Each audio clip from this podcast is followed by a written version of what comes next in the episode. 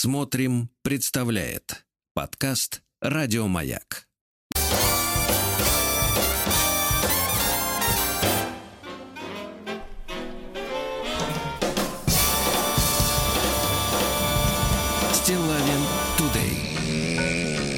Ну прекратите! Доброе, доброе утро, друзья мои. Доброе утро. Здравствуйте, Владик. Сегодня Доброе у нас утро. четверг. Прекрасное настроение. Сверху э, накрапывает нечто. Нечто мерзкое. Нечто. Лос Чокос открыли этот э, не музыкальный час. Да? Да-да-да. Испанцы переделали Прекрасно, прекрасно. Ну, Джорджа верил как-то больше, честно говоря. Да. Слушайте, э, хочу поднять э, тревогу, Владик. Ну-ка, давайте. Во-первых, столкнулся с самым возмутительным эйджизмом. Помните, тут недавно э, госпожа Хилькевич, Да-да-да. не путать с господином Юнгвальдом Хилькевичем, это другое. Э, Вот, это по-настоящему. Так вот, э, жаловалась на то, что она столкнулась с эйджизмом. Мгм. И не знает, когда- как с этим жить. Это когда женщину, например, называют теткой. Или наоборот. Понимаешь? Когда у нее отсутствуют признаки молодости. Нет, или наоборот, когда тетку называют девкой. Ой, не девкой, девушкой. Да, ну, в общем, эйджизм, да? Да. Но когда я тут э, недавно, значит, э, открыл свой э, смартфон, там со- со- социальные сети, как у всех, как у людей, ну вот, и, знаете, с некоторых пор Инстаграм, который меня забанил, вот, пришлось заводить э, альтернативный аккаунт, но главное, что перемещаться в телеграм-канал Стилавин Today, потому что Инстаграму я не доверяю, я откровенно могу сказать. Так вот, э, там вы- вылазит время от времени реклама Ага. подсовывают всякую рекламу. И эту рекламу, значит, они, значит, туда подсовывают э, с подачи коммерсантов разного рода. Ага. И вот, значит, э, вылезла мне реклама, не знаю почему мне, э, значит, реклама выпускных альбомов для школьничков и, видимо, студентов. Ага. Ага. То есть какая-то контора, я так понимаю, их немало, занимается тем, что они, ну, видимо, проводят фотосессию. Ну, естественно. И делают А потом э, на манер- на- альбом школьника, да. Да, а потом на немец... Да-да-да, правильно. А потом на манер, на манер воен... воинского дембельского Да, альбома да, все да, это да. разукрашивают, какие-то там типа как бы апли-. Мгм. аппликации, обложечки, все дела. Цена такого альбомчика, кстати говоря, кусается. Там трешечка или пятерочка, в Ну, зависимости там от... э, сессия, конечно, там же альбома, да. это обработка. Мгм. Но вот что меня возмутило. Что вы не Значит, школьник? Реклама, да. То, что я не школьник, это меня даже радует. Так. Ну вот, а значит, реклама выглядит следующим образом. Написано, напи фраза. Вот просто вы сейчас просто вот ваш смех, смехоток, вот Да, да, ваш да, да, да. Давайте. смехоток, он сейчас ося- оборвется, знаешь, как Давай. струнка жизни, так вот так. И все, и нету смеха. Давайте. Давайте я музыку уберу так. Значит, вот предложение к людям, которым надо заказать, значит, вот этот альбом. Возьми, обращение, видимо, к школьникам, возьми инициативу на себя, Так. пока родители не заказали выпускной альбом у мужика 72 года рождения. Да тфу на них! Тварь! 72 Вон Владик 71 А Ишь посмотрите ты. его фотографию. Смотри, Ишь как он щелкает. Ишь ты, да, да противно слушать. Ишь ты, поди, ты, пуля Ах, холостая. вообще. вот именно, ах вы пули холостые. Зла нет на этих комиксах. Молодня. Стилавин Тудей. 72 года рождения. Да я вот Откуда видел. они взяли вот этот Слушайте, вот я видел 72 девчонок год, 40, а? 72 года, чуть не сказал 42 72 года Они еще, рождения. Да огонь. Огонь, они еще им покажут этим. из, зал- из всех орудий, Твари, да, а. залпы. Вот, вот теперь ты почувствовал, что такое эйджизм? Почувствовал. Вот Отвратительно. Хилькевич почувствовал, а Хилькевич, мы теперь на ты- твоей стороне. Давайте объединимся с Килькевичем. Давайте. Вот и все. Предлагаем официально. И, о, кстати, давайте откроем движение Росхиль. Нет, нет, Рос Эйдж. Хорошо. Нет, э, да, Рос старость. Или Вот. Рос. Во. Хиль Рос, прекратите, чтобы было понятно, о чем идет речь. Нет, Роскиль стиль. Вот, ну ладно. Хорошо. Значит, а давайте о хорошем теперь. Надо как-то вот поправить настроение, потому что когда, конечно, вот так вот коммерсанты нагло, Просто отвратительно. плевок. Плевок, э, ВИЧ-плевок. Помните, как вчера было в новостях? Когда за- задержанный ДПС-никами плюнул в глаз одному из них, сказал, что ему жить осталось два месяца. Это ВИЧ-плевок, попал в глаз. Э, Тот выбежал отмываться, э, преступник вскочил за руль и уехал. Ну, кстати, для кино хороший сюжет. Сюжет отличный, мне кажется, и взято из кино, вот как будто оттуда. Да, да. Так вот о хорошем. Давайте теперь. Фу, снять напряжение надо хорошей э, информацией. Э, Прислали мне наши уважаемые слушатели, дорогие друзья, огромное вам спасибо за то, что вы э, внимательно относитесь к контенту в интернете, потому что можно отмахнуться, Ну, конечно. а можно наоборот сообразить. О, надо подумать. Стилавину понравилось бы. Вот, правильно. И такие люди у нас есть. Они э, внимательно э, присылают мне на мой почтовый ящик стилавинсобачка.бк.ру бк.ру Вот. Присылают, да. Итак, текст с женского форума. Мужчины сейчас будет хорошо. Я молодая мама. Есть двое детей. С мужем развелась давно. На работе пришел новенькой. Слово за слово пообщались, позвал на свидание. Понравились друг другу и начали встречаться. С детьми нашел общий язык. Но пришел конец, когда узнала, что его зарплата 30 тысяч. К тому же живет на съемной квартире. Я не выдержала и сказала ему. «А Что ты можешь дать моим детям? Б- будущем. А нет! А, уже. У него двое детей уже. Прекрасно. Понимаешь, какая проблема? Они рассматривают мужчину как человек, который должен не только ей, но ее маме, ее детям, ее друзьям и всем остальным. То есть вот Как генератор, А в обмен на что? Как бензина. говорит приехавший, прибывший скорым поездом из Нью-Йорка в Москву только что э, Гарри Маркелов, знаете такого человека? Он говорит, а я красивая. Ну, он э, иносказательно я Ну, перевожу. понятно, понятно. Так вот, я не выдержала и сказала ему, мол, что ты можешь дать моим детям? Он обиделся и ушел. Ну, правда, блин, его 30 тысяч только на детей моих уйдут. Будем жить тогда очень бедно. Найди другую работу, я сказала, и возвращайся. Да? Не хочу всю жизнь жить в бедноте. Слушай, а как она до сих пор-то вот живет с двумя детьми? И непонятная, да, история? Союз бедноты, да. Бедноты за свободу рабочего класса. Так вот, а, э, будем жить тогда очень бедно. Найди другую работу. Я сказала и возвращайся. Не хочу всю жизнь в бедноте жить. А он, а теперь внимание, сейчас полегчает. Так. А он в течение полугода, тварь, нашел все-таки хорошую должность. На странице у него увидела, купил машину, но не звонит, не пишет, обидно. Что делать, девчата? Да, молодчик. Молодец, Правильно, брат, правильно. молодец. Не возвращайся Так. туда никогда. Прием ноги твои. корреспонденции круглосуточно. Адрес стилавинсобакабк.ру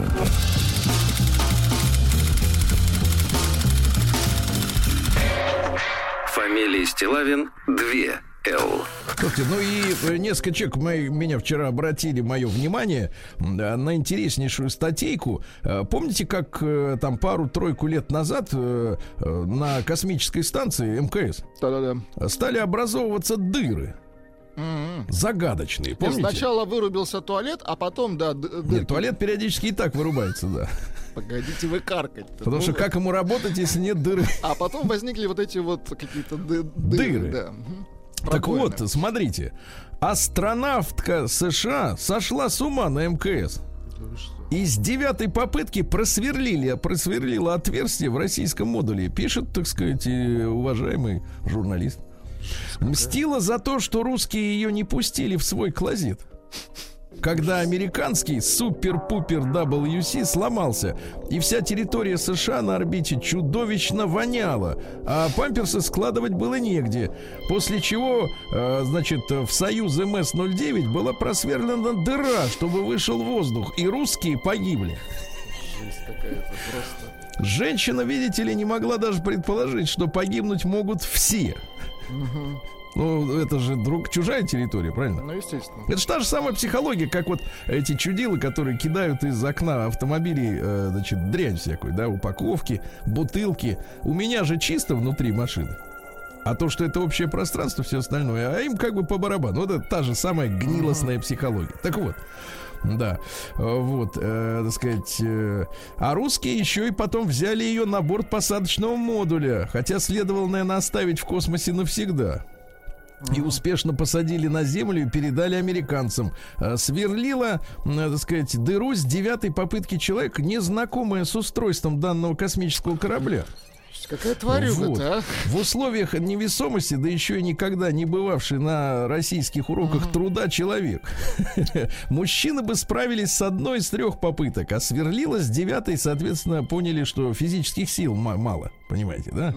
Ну вот такая вот такая вот история. Она еще и В тупица. ходе Мгм. полета у женщины были обнаружены проблемы со здоровьем. А Слушайте, а как они вот выпускают? Как они в отбирают их, конечно, там же должен быть Да. такой серьезный. Ну, Ага. потому что, видимо, только гендерный признак э, имеет значение, правильно? А что там в серия, черепушке-то ничего, уже и не важно. Да. Э, После, значит, ну, когда у них сломался, остался один рабочий туалет, э, потому что починить свой американцы не, не могли. Ну вот видите, все-таки это связано с туалетами, а как оказалось, да. Что, что всё-таки Да-да-да, это сначала все замечательно. началось с туалетов, да. Да-да-да. И вот эта представляете, музыка подходит, а видите, как история-то, да. Нашим предстояла работа в открытом космосе. Соответственно, они там были на выходе, ну, за дверью, 6 часов. И пока они, соответственно, наши ребята работали, эта э, гадина Да прокралась тварь, и, и начала тварина. сверлить, представляешь? А если бы, например, космонавт, извините, наш, наш космонавт, прислонился бы, я от себя добавляю, спиной, например, к станции, а в это время оттуда вылезло бы сверло. Жесть. Вот именно. Вот дрянь, да? Вот такая история.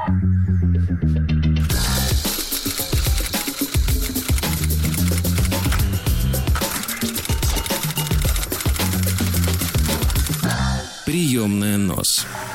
Народный омбудсмен Сергунец. Да. Ну, да, давайте, Слушайте, давайте а чуть-чуть. нормальных, вот я так задумался, нормальных людей нет уже и не в космосе, ну то есть их все меньше и меньше, и не в Откуда космосе, их взять не на Земле, в космосе, понимаешь? если на Земле проблема? А, понятно, их и высылают с Земли. Все понятно. Это их не высылают, их на пере- перестажировку отправляют. Да. Да, ну что, тоже прислать так из, из короткого, давайте. давайте. На Камчатке пожилая продавщица рынка зажгла церковную свечку, чтобы ей везло в торговле. Это вызвало пожар, который уничтожил ларьки всё. ее конкурентов и все товары на 52 миллиона Всю рублей. палатку. И дальше, дальше подпись «Повезло, повезло». Ну, хорошая история, да. Ну это да, так значит, на, вез- на удачу. А потому что где нет веры, там есть вот э, Конечно. надежда на удачу, правильно? Некоторые люди думают, что достаточно купить свечку или вокруг руки обмотать красную нитку, да, чтобы все сразу в жизни, значит, было прекрасно, да. А, Ну вот еще хорошая история. Давайте. А, Кармический хвост. Давайте. Вот готовы вы к Ну, кармическому конечно, хвосту? теперь я ко всему готов. У вас кармический? У меня хвост, как и у всех людей, кармический. да. Усы, лапы, хвост, надо так Вот мои документы. Да. да. Так вот, э, спрашивает очередное, очередное чудо в, э, так сказать, в сетевом э, пространстве. Надоело безденежье? На личном фронте или одиночество, или постоянные ссоры? Не можешь найти работу по душе? Неудачи идут одна за, За другой, так. Предлагаю разобраться. Числовой анализ вашей даты рождения. Рассчитаю матрицу судьбы. Погодите, я, кажется, нашел музыку для расчета матрицы. Сейчас, секундочку, одну секундочку, одну секундочку, одну секундочку. Пошла музыка для расчета матрицы. Сильные, слабые стороны характера, энергии, влияющие на здоровье, разбор по органам. Как улучшить, что влияет на денежный поток, совместимость в паре, проблемы в роду, как улучшить, кармический хвост, что проработать из прошлой жизни, чтобы улучшились все сферы в этой. Список профессий, которые вам подходят, и многое другое. Расчет психоматрицы Пифагора. Пифагор. Психоматрица, что-то новенькое. Психоматриц с полным описанием. Например, сколько заложено у вас удачи и что делать, если ее ноль. Отлично. Да. А, расчет натальной карты, ну это карта при рождении, да, с описанием, четкое расположение планет в момент вашего рождения. Например, рассчитываем асцендент, ваш второй знак и так далее. Расчет гороскопа друидов. Шлю, шлю некоторые книги в электронном формате, курсы по красоте, правильному питанию, детские развивалки и еще много интересного. Все вопросы в личку. Ну, то есть, в принципе, ребята, э, смотрите, человек в какой ситуации находится? У него нет денег. У него на личном фронте голяк. У него есть Значит, деньги работа, на еду, да. работа дрянь. И ему предлагают еще последние уже бабки отдать вот такому шарлатану. За Пифагора. Да, я хочу сказать, товарищи, если кому надо, я вам сам сейчас расчет психоматрицы Пифагора произведу.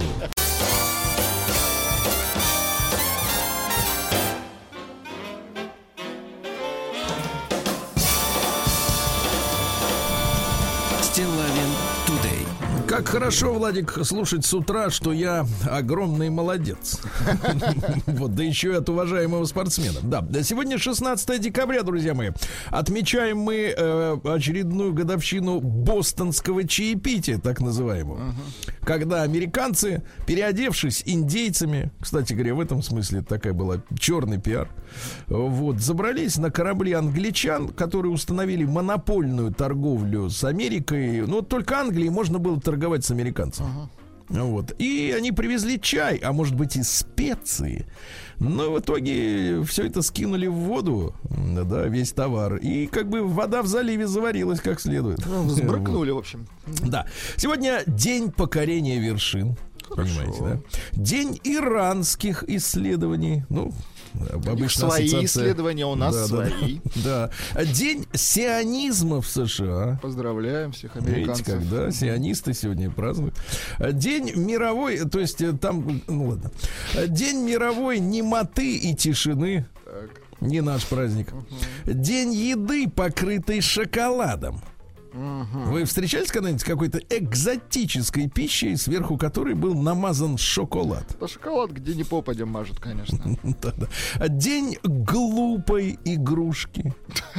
Глупая игрушка, Ну, как? сейчас уже можно по-другому на нее посмотреть. Без искусственного интеллекта, без чипа, да? Сегодня наш праздник с вами, Владик, День лохматых. Вот, да. Ну и сегодня Иван Молчальник, русский праздник. Предполагалось, кстати говоря, как можно меньше говорить и даже писать. Вот я сегодня от, пи- от письма полностью отказался, от, от говорения не могу. Но люди верили, что молчание в этот день не только избавит от невзгод, но и привлечет к человеку удачу. Иван молчит, добрая молва, да дело растит, говорили, да? А, Дело? Дело. Ти- Тихо в этот день должно быть и в зимнем лесу. Только деревья трещат от морозов. Ну, сегодня особенно не потрещишь. Минус один. Охотники выходили в лес, чтобы определить, сколько продлится спокойное время. А знаете как? Ну-ка? Они слушали, как рано бурундуки начинают собирать орехи. Круто. Вот по бурундукам все. Было, было, было, было, Ну что же, в 1653-м Оливер Кромвель, которому стоят памятники в Англии, провозглашен лордом-протектором Англии. Да? Ну, при нем десятки тысяч рублей были... э, рублей, извините, сегодня о том. Людей, конечно, десятки тысяч людей были казнены. Ну, он типа Понимаете. кризисный менеджер там у них был. Да, и при этом, э, значит, соответственно, современника Оливера Кромвеля э, Ивана Васильевича Грозного считают главным э, палачом тогдашнего мира, при котором было официально казнено, по-моему, максимум 5000 человек. Да и то за сколько там? За 30 лет его правления. Да Понимаете, ни о чем. Ни о чем вообще, да. А ему памятники стоят и ничего не жужжат. Когда скинут-то уже?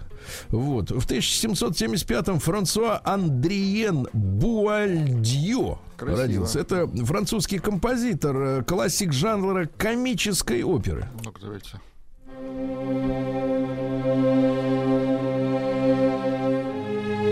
Достаточно комичный. В 19 лет, когда у него не было ни копейки, отправился в Париж, где своей одноактной оперой «Ля до де Сюзет» произвел большое впечатление и тут же заработал. Нет, ну подходит для ни копейки подходит. Послушайте. Так. Ни копейки, вот так звучит. Нет, пе- первая, первая копейка пошла, вы слышите. Ну. Да, гроши посыпались, да, да. А в 1790-м родился Леопольд I. Это первый король Бельгии. Бельгийцы же себе в 1831 выбрали короля.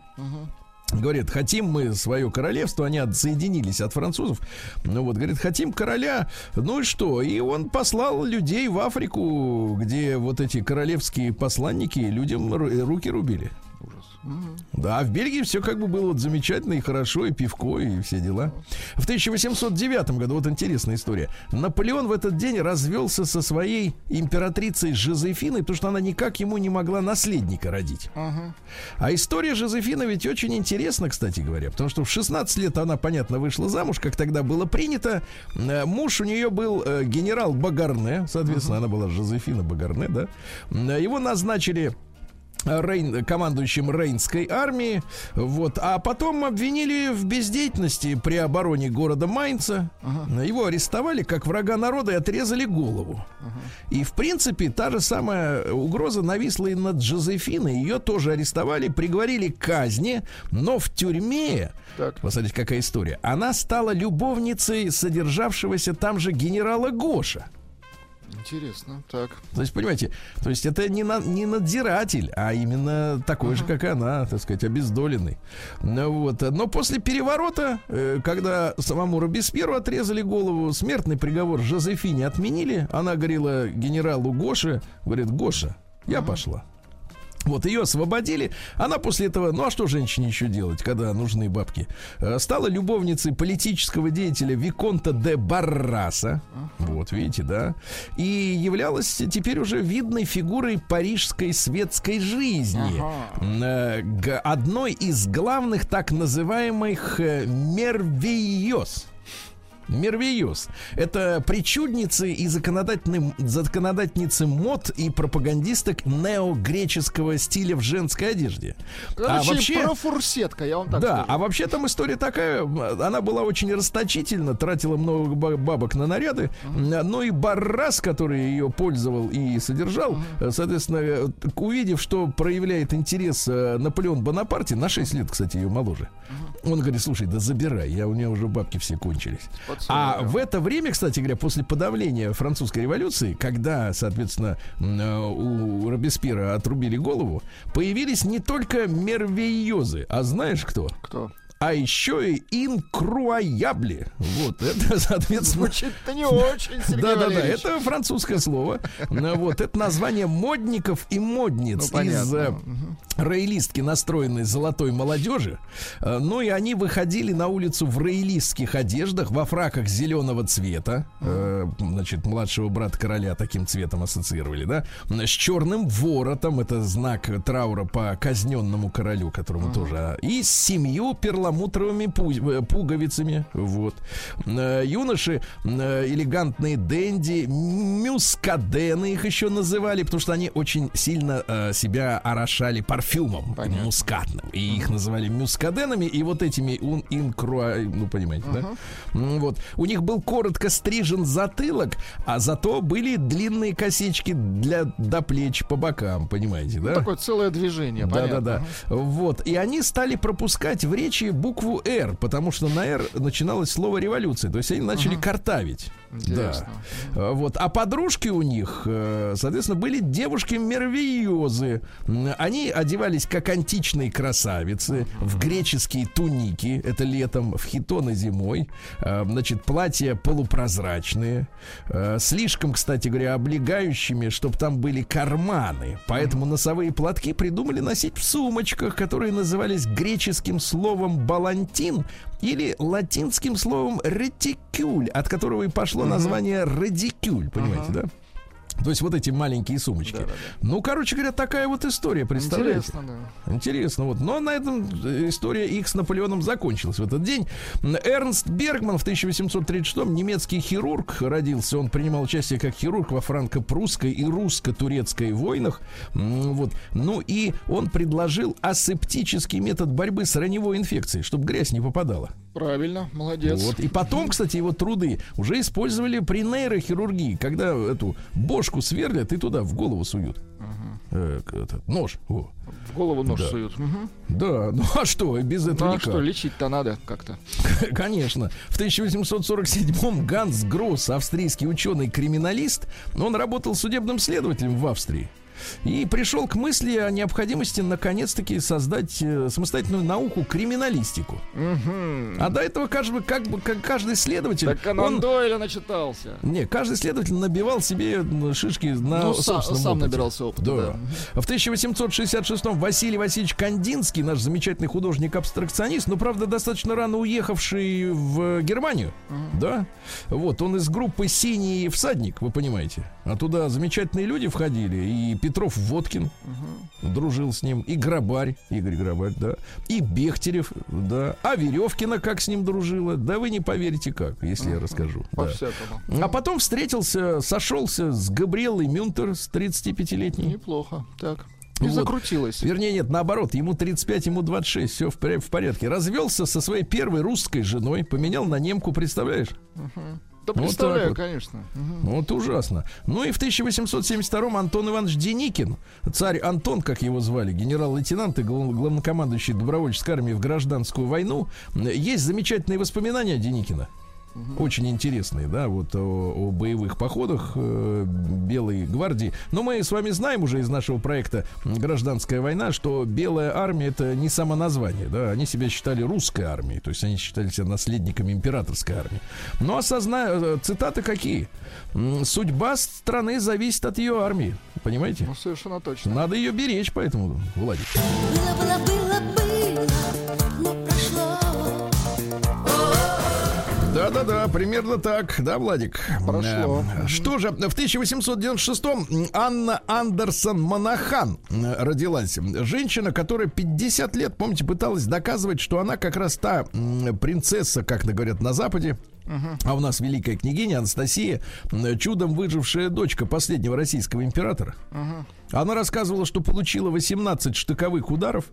М, Вот. Эм, Существуют, кстати, показания очевидцев, которые засвидетельствовали спасение юной княжны.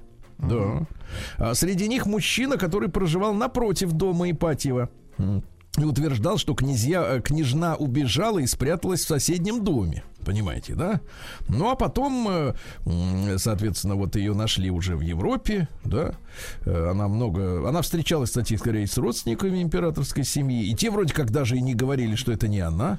Но проблема в том, что она не говорила по-русски. А другие специалисты странно, говорят, да. а вам так напихают, э, так э, это самое, так жестоко. Вы перестанете, и- станете- И речь перестанете Конечно, понимать сразу родную. на французский перейдете.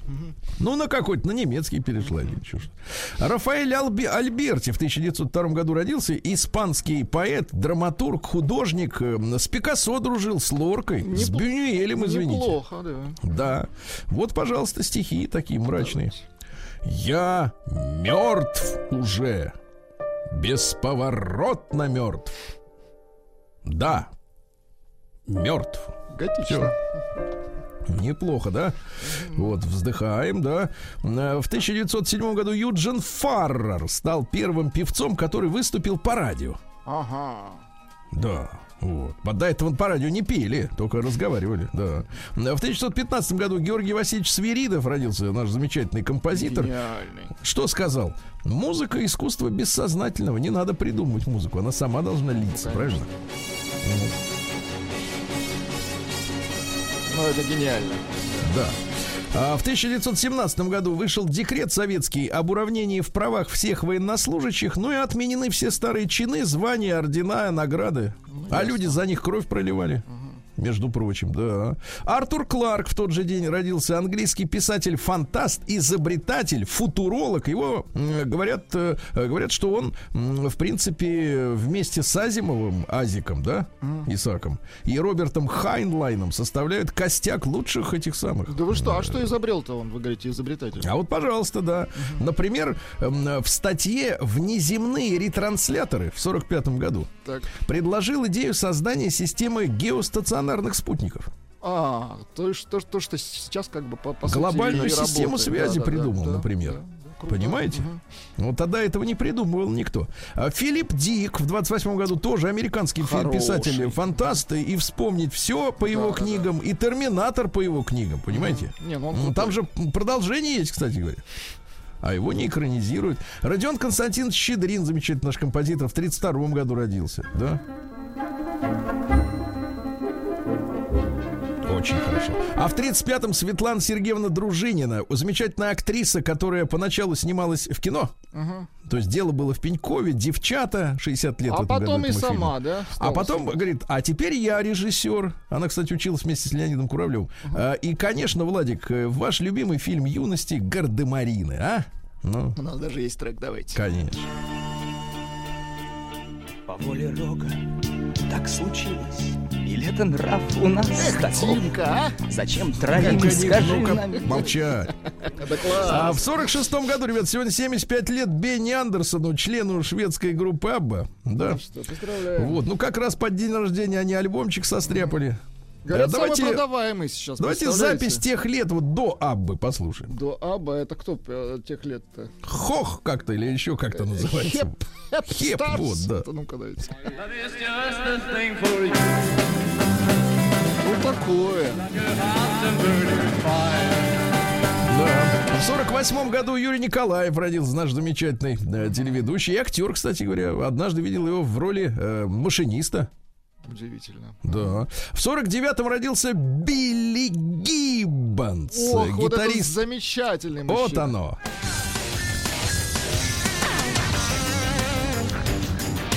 Мой любимый альбом «Антенна» у них. Да Вот класс, он. Да, ну да, чуть-чуть послушаем. Как И люди сам выступают. еще классный.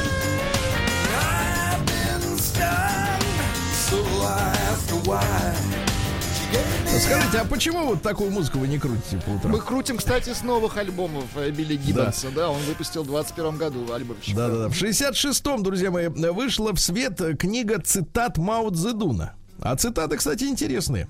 Если у народа нет армии, то у него нет ничего. Хорошо. Так? Голова не луковица, срежешь, новое не вырастет. Юморист. Есть, а вот смотрите, если вы думаете, что сможете, вы сможете. А если думаете, что нет, вы правы. Да. А политическая власть исходит из ствола винтовки. Так? Ну и, наконец, великая мысль. э, Она на заметку всем нашим э, интеллектуалам. Сколько книг не читай, а императором не станешь. Тоже хорошо. Да, да, да, замечательно. А, в 81 году сегодня отмечаем мы, друзья мои, 40-летие Ольги Владимировны Медыныч. Замечательная актриса наша. Да, вот. Ну и э, мне нравится ее роль в фильме «Жизнь впереди». Смотрели такой фильм? Что-то знакомое, не помню. Ну, там Прилучный. А, если прилучно, конечно, смотрел. Я Тогда смотрели, да, да, смотрю, да, конечно. В этот день, в 81 году, был, были усмирены э, забастовщики, э, польские шахтеры шахты. Вуйок. Ну, вот, Ну, э, название туда- это не очень, конечно. Ну, это видимо, название всего лишь, да. А в 82 году родилась Анна Владимировна Седокова. Талантливая видите, певица, наблюдайте ее периодически, ее фотографии, да, такие. Откуда ты появился, а может ты мне приснился? Да, класс. Да, да, да. Так лучше считать. В 88 году родился Саша Паль, Александр Владимирович с днем рождения. Э, В последнем блокбастере, м, э, сказать, чуть не Зарубежном. на- зарубежном, да, но нашего продюсера э, исторически замечательно сыграл в банде головорезов в общественном транспорте. Ну, хороший актер. Но получил свое по сценарию. Получил свое, да. Вот. Ну и что у нас? И в 97 году после просмотра просмотра одной из серий аниме «Покемон» Так. в больнице Японии экстренно доставлены дети с признаками эпилепсии. Выяснилось, что мультфильм может ввергать, понимаешь ли, человека в пучину стресса и даже более того. Кошмар какой. Вы-то, я надеюсь, не смотрели? Да нет, я уж свою отсмотрел.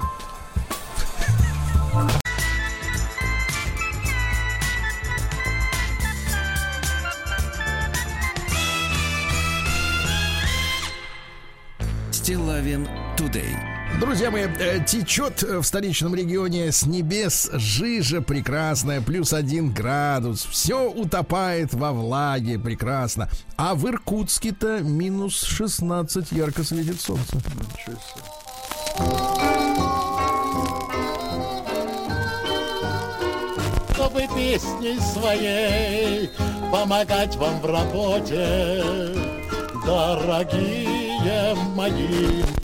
Иркутяне, а? Вот. Кстати, в Иркутской области прогнозируется похолодание до минуса 56 градусов, вы знаете. Ужас. Это вот сегодня. Это вот сейчас. Да-да-да. На севере Иркутской области, в Приангаре, а Ангара. Вы видели когда-нибудь Ангару?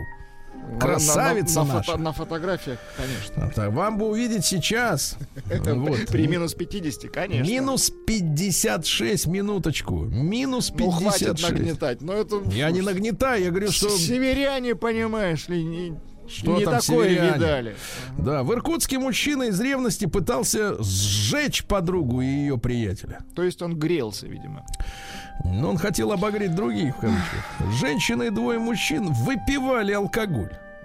Опять эти же вот- грелись. Но это был не Минаш, а Труа. Это похуже. Один из них, приревновав подругу, в соседней комнате разжег бумагу, дождался, пока сгорит, загорится огонь и скрылся. Однако подоспели вовремя сотрудники МЧС. Очень хорошо. Вот. В Новосибирске задержали подозреваемого в серии краж из элитных коттеджей Иркутского района. Да-да-да. А, Злоумышленник через окна и цоколевые этажи проникал в коттеджи преимущественно ночью, когда хозяева спали. Подлец. Так, Он не боялся даже шороха котов. В начале ноября при хищении брендовых украшений и часов на общую сумму в 20 миллионов рублей неплохо. Вынес. злоумышленник оставил улику. Какую? частицу перхоти, по которой его и обнаружили. В Иркутске гражданин, как Китайской Народной Республики, попытался дать взятку полицейскому, чтоб тот отстал от его склада Так. контрафактной продукции. Что полицейский? А, 200 тысяч рублей предлагал. А полицейский не дрогнул. Ясно? Сказал, это несерьезно. Нет, так мы так не работаем, ясно? Мы честные люди и будешь вот сидеть вот теперь. вам терминал, дальше сами знаете. Да, житель, прекратите. Житель Иркутского района заплатил 860 тысяч рублей долга по алиментам после того, как дело возбудили. По Хорошо. алиментам, да. Иркутянина задержали при попытке передать в колонию исправительно-трудовую нет, просто в исправительную. э, сигареты с порошком наркотического свойства. А Подземные толчки, товарищи, вчера э, интенсивностью до 4 баллов почувствовали жители Иркутской области. Трясло снизу. В этом смысле толчки. Понял. Толчки снизу трясло. Все, я по-русски говорю. Хорошо. Перейдем к э, новостям. Давайте. Ну, вот толчков стало как кстати, в Москве. Стилавин Тудей. Так вот, Ди Каприо отказался сниматься э, в э, откровенной сцене с обнаженной 72-летней Мэрил Стрип. Ишь ты. То есть Он сказал так, с ней, с, с Янтой не буду. Не Значит, стану. он должен был подойти к ней сзади. О боже, так. Когда она была обнажена, и у нее татуировка была бы на пояснице. А он, значит, начал, прог- прогнал следующий образу, Так. э, следующим образом. Артист аргументировал свою позицию, то есть отказ сниматься с Мэрил Стрип, Так. тем, что считает коллегу иконой индустрии.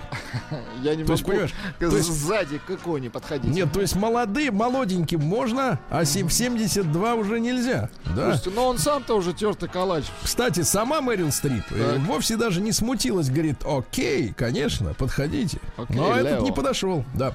Бубуины нашли оптимальную стратегию расставания. Так. А выяснили бубуины, что надо уходить э, по-доброму, без скандала. Молодцы. Без скандала. А в Екатеринбурге в запертой квартире обнаружили 100 котов.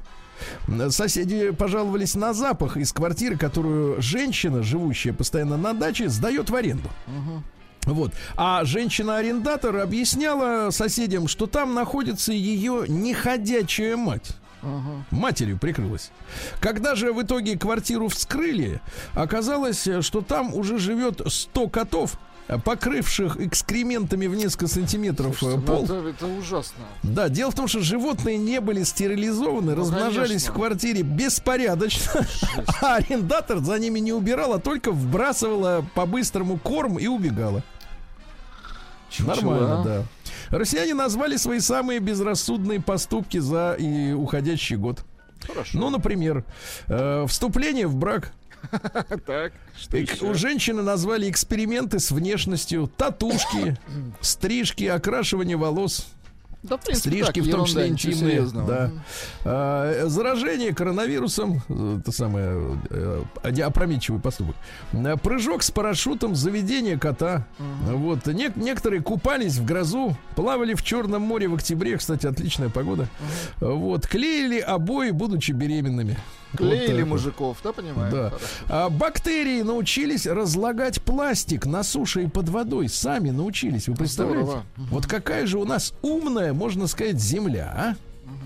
Главное, чтобы эти бактерии не начали есть телевизоры, которые еще Нет, работают. не начали есть людей. Придет время и этих съедят, да. Изобретен гибкий аккумулятор, который можно даже выстирать. Хорошо. Да, это очень хорошо. Ну вот дали совет, как похудеть к Новому году на 3 килограмма. Так, так, Актуально для вас? Конечно, всегда вот смотрите, актуально. главное налегать Главное на прод- не есть, да? Да, не, не, ну не есть, но налегать на продукты с отрицательной калорийностью. То есть те продукты, которые помогают сжигать запасы. Это чистая вода. Чистая вода прекрасно сжигает. У нас, кстати, достаточно сытная, Сергей. Да, у нас водных ресурсов много да, в стране. Э, Перец чили, Хорошо. чеснок, имбирь, сельдерей, э, кабачки, спаржа, баклажаны, редиска, помидоры, листовая зелень, салаты. Друзья мои, кушайте, запивайте. А американцы выяснили, что... А, Да прекратите. Вы что, уже по, на сельдерей покусились? Нет, это была вода.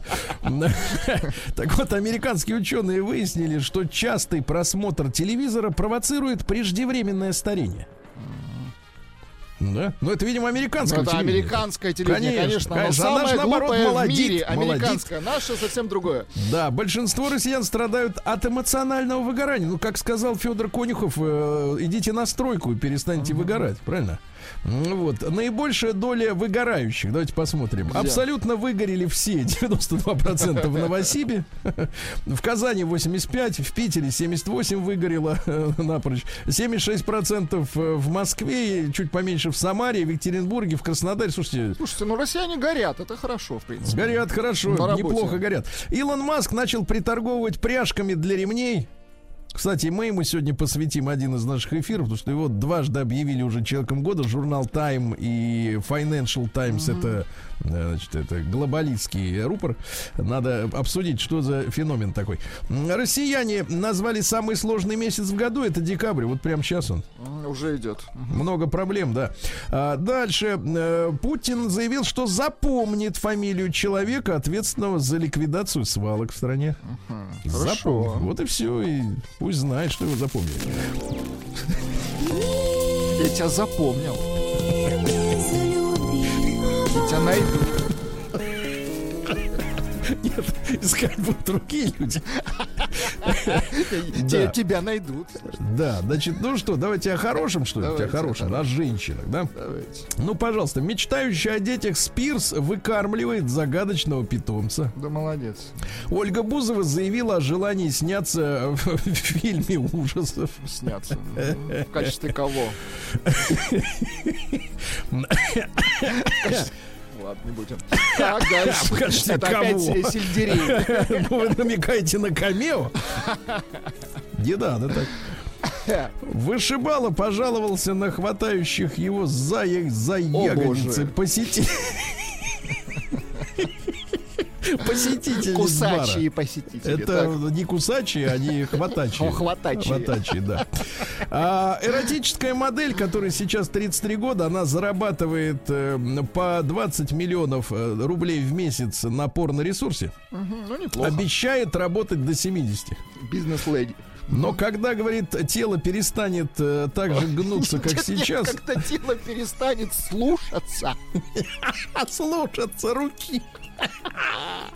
Какой ужас. Она говорит, буду принимать Вы более простые позы. Сергей. Нет, нет, я нет, она да. Съемщица спрятала кота от хозяина квартиры, удивив соцсети. Дело в том, что собственник запрещает ей заводить кота, а кот у нее все равно есть. И мужчина приходит раз в месяц за деньгами, смотри, то есть налик оборот у них идет, да? Помогают прятать кота мягкие игрушки, которых у женщин довольно много. Кот забирается в эту кучу, сливается понятно. с ними. И Да молодцы. коммента- комментаторы пишут, значит, Да-да-да. э, под этой новости. А боже мой, он так хорошо прячется, елки зеленые. Боже мой. Билли Айлиш рассказала, как порно изменило ее жизнь. Она с 11 лет смотрела порно э, жесткого и насильственного содержания. Так вот, где она черпала вот это вдохновение. Вдохновение, да, да, да. Вот. И потом, когда уже стала взрослой, э, даже не понимала, что то, чем она занимается с любимым, это, в общем-то, пло- плохо. Ужас какой. Давайте перейдем к капитализму. Впрочем, это тоже капитализм.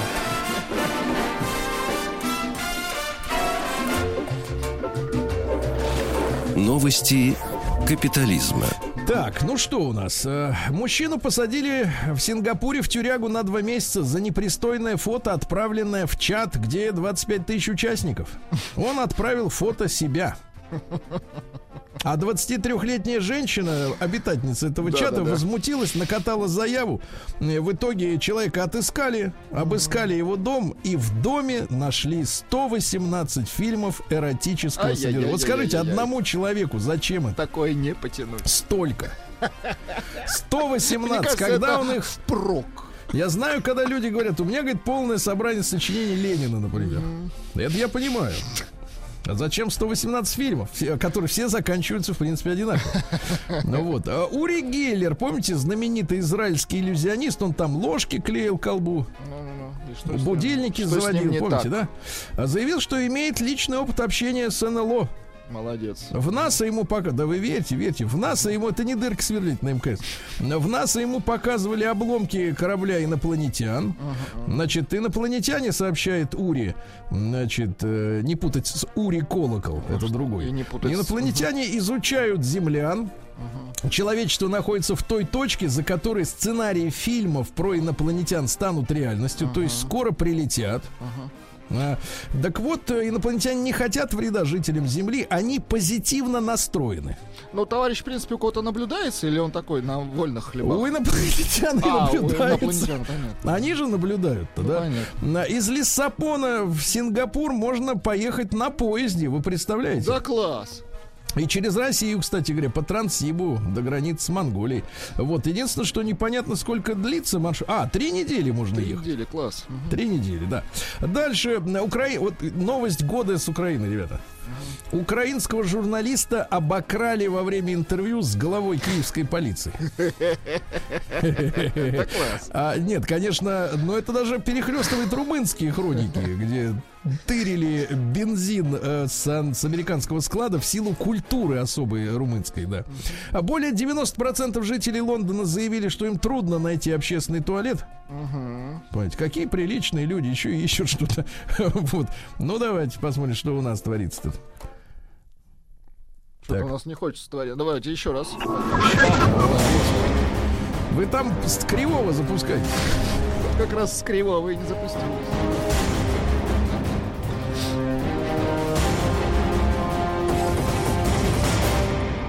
Россия криминальная. Ну давайте, 48% школьников хотят заниматься бизнесом в будущем. Это криминальная новость. Слушайте, хорошая тема дня, кстати.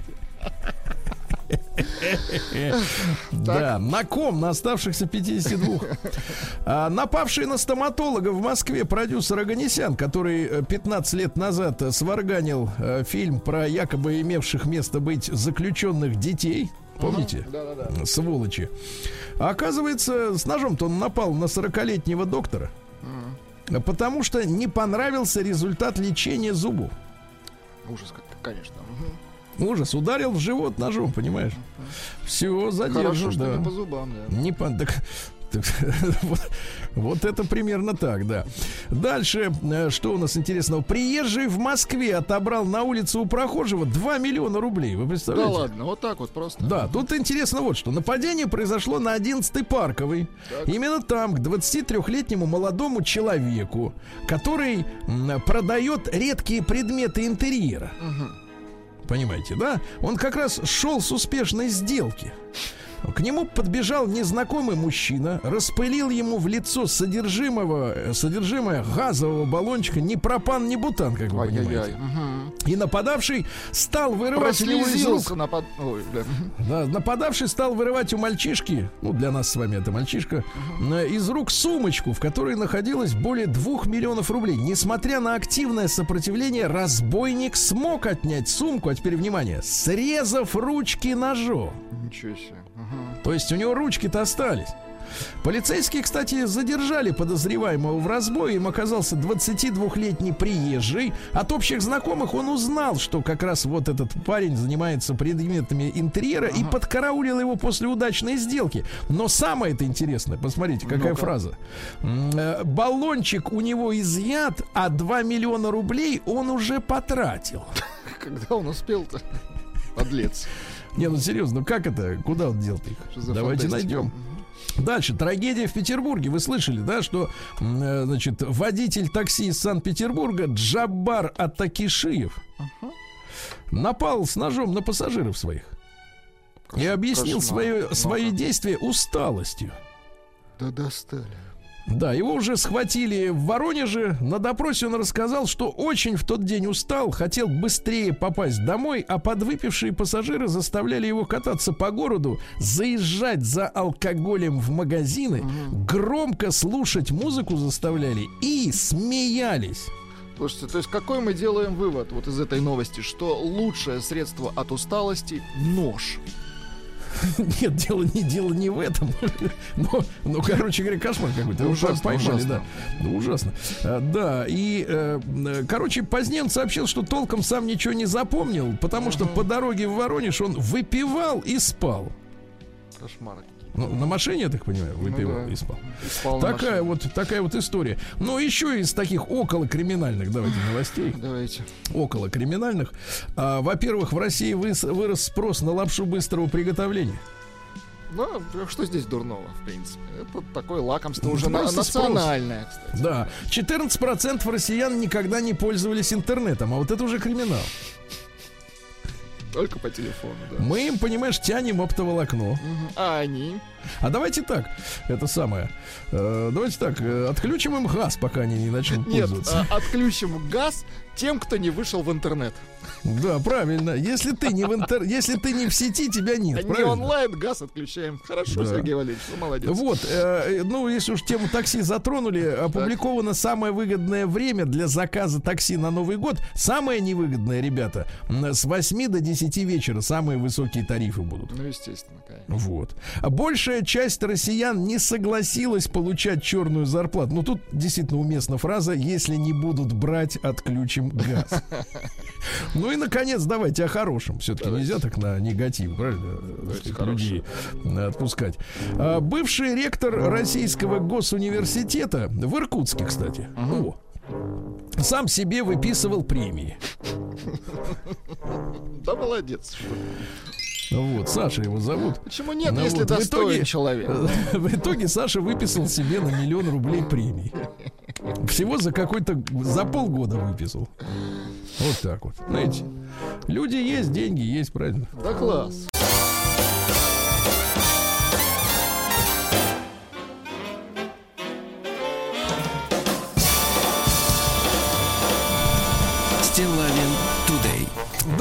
А, ну что же, э, давайте-ка мы с вами посмотрим сегодня на э, важное событие в мире моды. Да.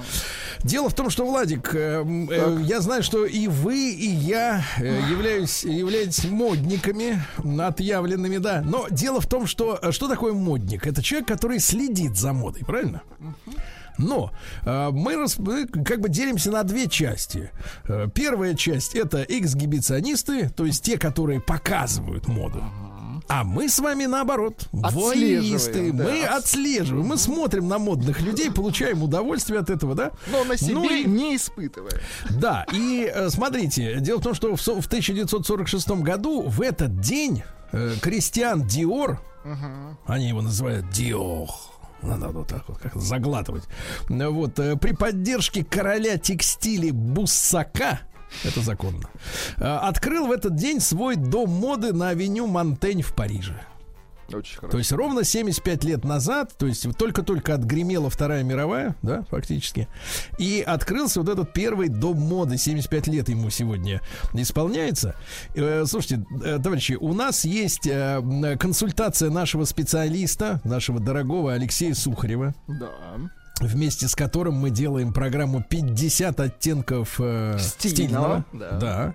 Э, Вы знаете, я вот до сегодняшнего дня, честно говоря, немножко сомневался, настоящий ли Алексей Сухарев специалист. Но когда он ответил, что в половине девятого по Москве никакой и, соответственно, пообщаться у нас в живом эфире не получится, я понял, что да, действительно, Леша настоящий.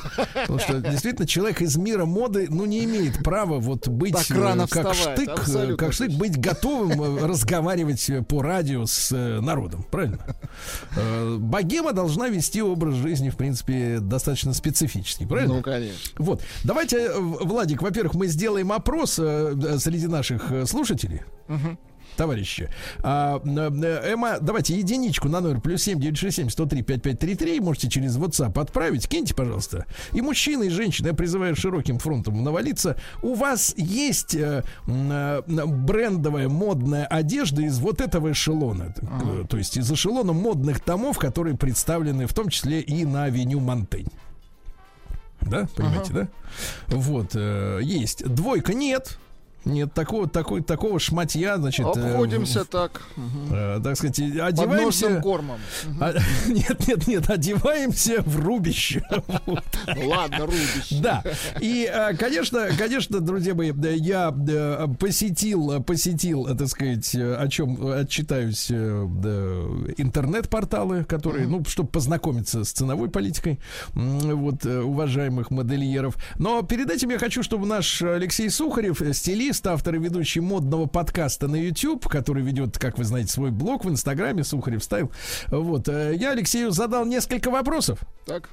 И мы с ним э, как бы проведем такое заочное интервью. Я вопрос, он ответ, правильно? Очень хорошо, давайте. Вот давайте послушаем Алексея на эту тему. Это важно, потому что 75 лет, вот все-таки это не хухры-мухры. Я спросил Алексея, как вообще возникла идея создать дом моды конкретного дизайнера и почему это случилось после окончания войны? М? Вот что он ответил. Дом моды Кристиана Диора появился после войны не случайно. На самом деле все это произошло благодаря тем революционным на тот момент силуэтам, которые он стал предлагать женщине. Его знаменитый New Look – это э, такое возрождение, ренессанс женственности в послевоенное время. И э, это действительно произвело на тот момент просто невероятный фурор. Это форма расклешенной юбки, это очень сильная, а, сильный акцент на талию, этот знаменитый жакет-бар, так называемый, который ам, подарил женщине совершенно а, новое видение себя. И, конечно же, это не могло остаться незамеченным, потому что произошло это в очень правильное время. Да. Я, как э, почувствовав себя журналистом, уточнил у Алексея, чем же мы обязаны Диору, что, в принципе, он э, в мире моды изобрел, да? Главное изобретение Кристиана Диора это, конечно же, силуэт New Look, это в который входит пышная юбка расклешенная, а в который входит также жакет-бар, так называемый. И э, я думаю, что многие дизайнеры сегодня вдохновляются этим силуэтом, и он, в принципе, послужил основой э, стилю и направлению Lady Like, которым которым сегодня пользуются и перед которым преклоняются очень многие женщины. Леди лайк. А я поинтересовался у Алексея Сухарева, как можно узнать сегодня Диор? Вот можно вот так вот на улице идешь, например, за женщиной, пристроился, да, и, и понимаешь, и понимаешь, что что на ней Диор. Да, Да, и понимаешь, вот что ответил Алексей. Нынешний дизайнер бренда Мария Грация Кюри, конечно, старается обращаться к архивам, к истокам и активно использует эм, наследие самого Кристиана Диора. И, но, к сожалению, все реже можно узнать вещь Кристиана Диора, а, если не знать, что это, например, его показ, к примеру, да, или это его бутик. Потому что а, мода сегодня стремится к какой-то утилитарности и как-то эм, очень сильно редко, эм, редко один дизайнер отличим от другого, скажем так. В основном это можно понять по монограммам, да, но вещи по сути очень-очень похожи. Но надо сказать, что все равно очень часто в нынешних коллекциях Кристиана Диора мы видим эм, игру фактур, да, это всегда легкий материал, э, в частности юбок, например, и платьев, который сопрягается с такими брутальными, например, поясами или, например, с какими-то такими очень плотными жакетами. Ну и с кожей, конечно же. Я понимаю. Ну и какое место вот сегодня, по истечении там 75 лет э, со дня основания, Дом моды Диор занимает? Вот на Дом моды Кристиан Диор прекрасно чувствует себя на рынке сегодня, и, э, конечно, у него есть определенные поклонницы, которые верны э, бренду и очень довольны той эстетикой, которую на сегодняшний день транслирует. А, Конечно же, одна из знаменитых так называемых eat bags – это э, сумка-седло, знаменитая сумка, переосмысленная не- парочку сезонов назад Марии Грации Кюри, которая стала одной из самых популярных инстаграм-сумок, да, то есть есть даже такой рейтинг.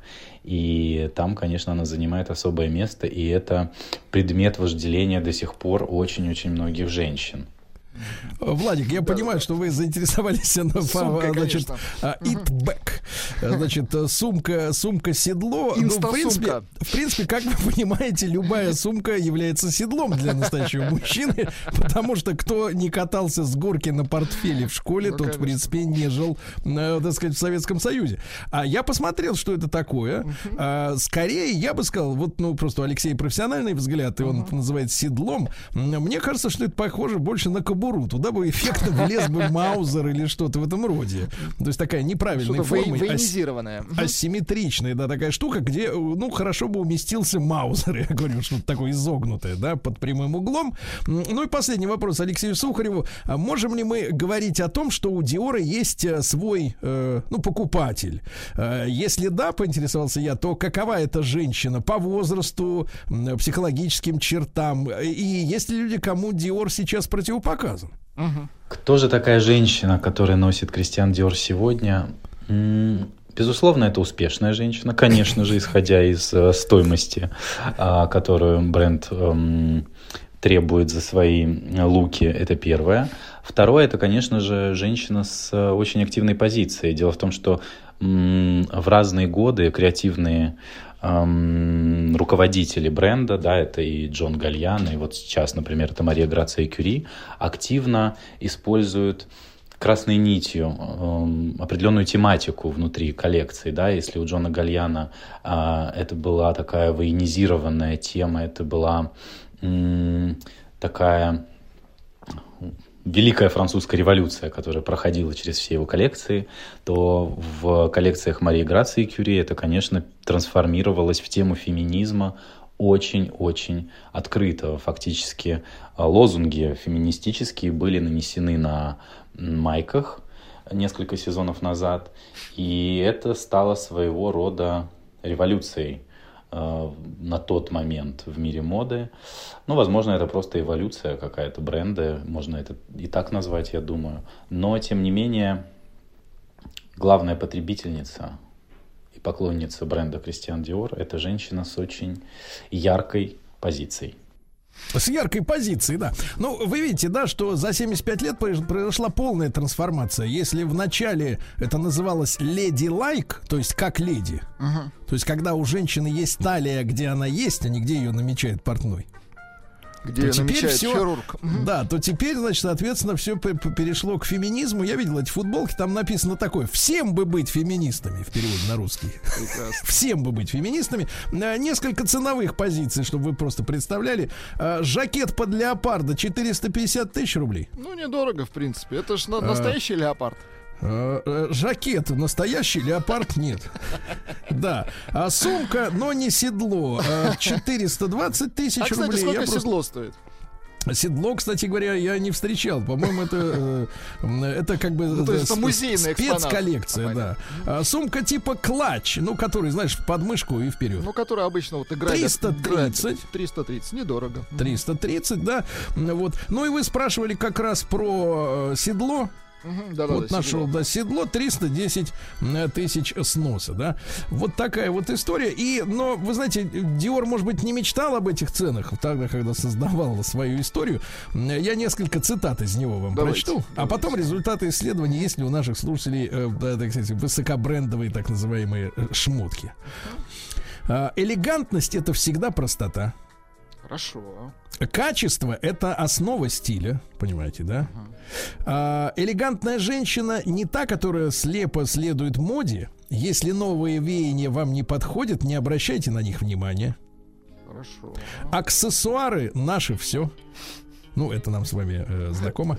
Это военная Розовый- тема про аксессуары. Да, а розовый это нежно, а серый это не скучно. Дело в том, что у Диора было два, два любимых цвета: это розовый и серый.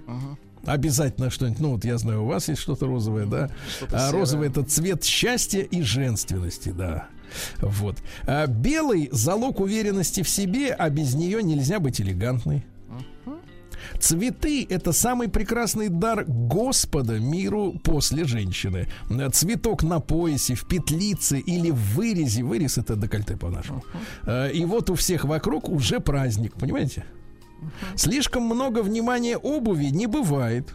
О, как. Многие думают, что туфли не так уж важны, но настоящее доказательство элегантности девушки это то, что надето на ее ноги. Ну, в этом смысле мы, конечно, переживаем настоящую катастрофу, потому что эти все эти резиновые э, убожества, в которых очень удобно ходить, это, конечно, Очень пощечина Диору. жижу, Сергей Валерьевич. Жижа удобно, правильно. Если у вас кривые ноги, носите глубокое декольте. Ну, это отвратительно звучит. Ну, отвратительно. Ну, что значит Ну. кривые ноги? Он говорит о женщине. Ну, Ну, кривые, значит, ну, не как рельсы. Ну, что что ли? да.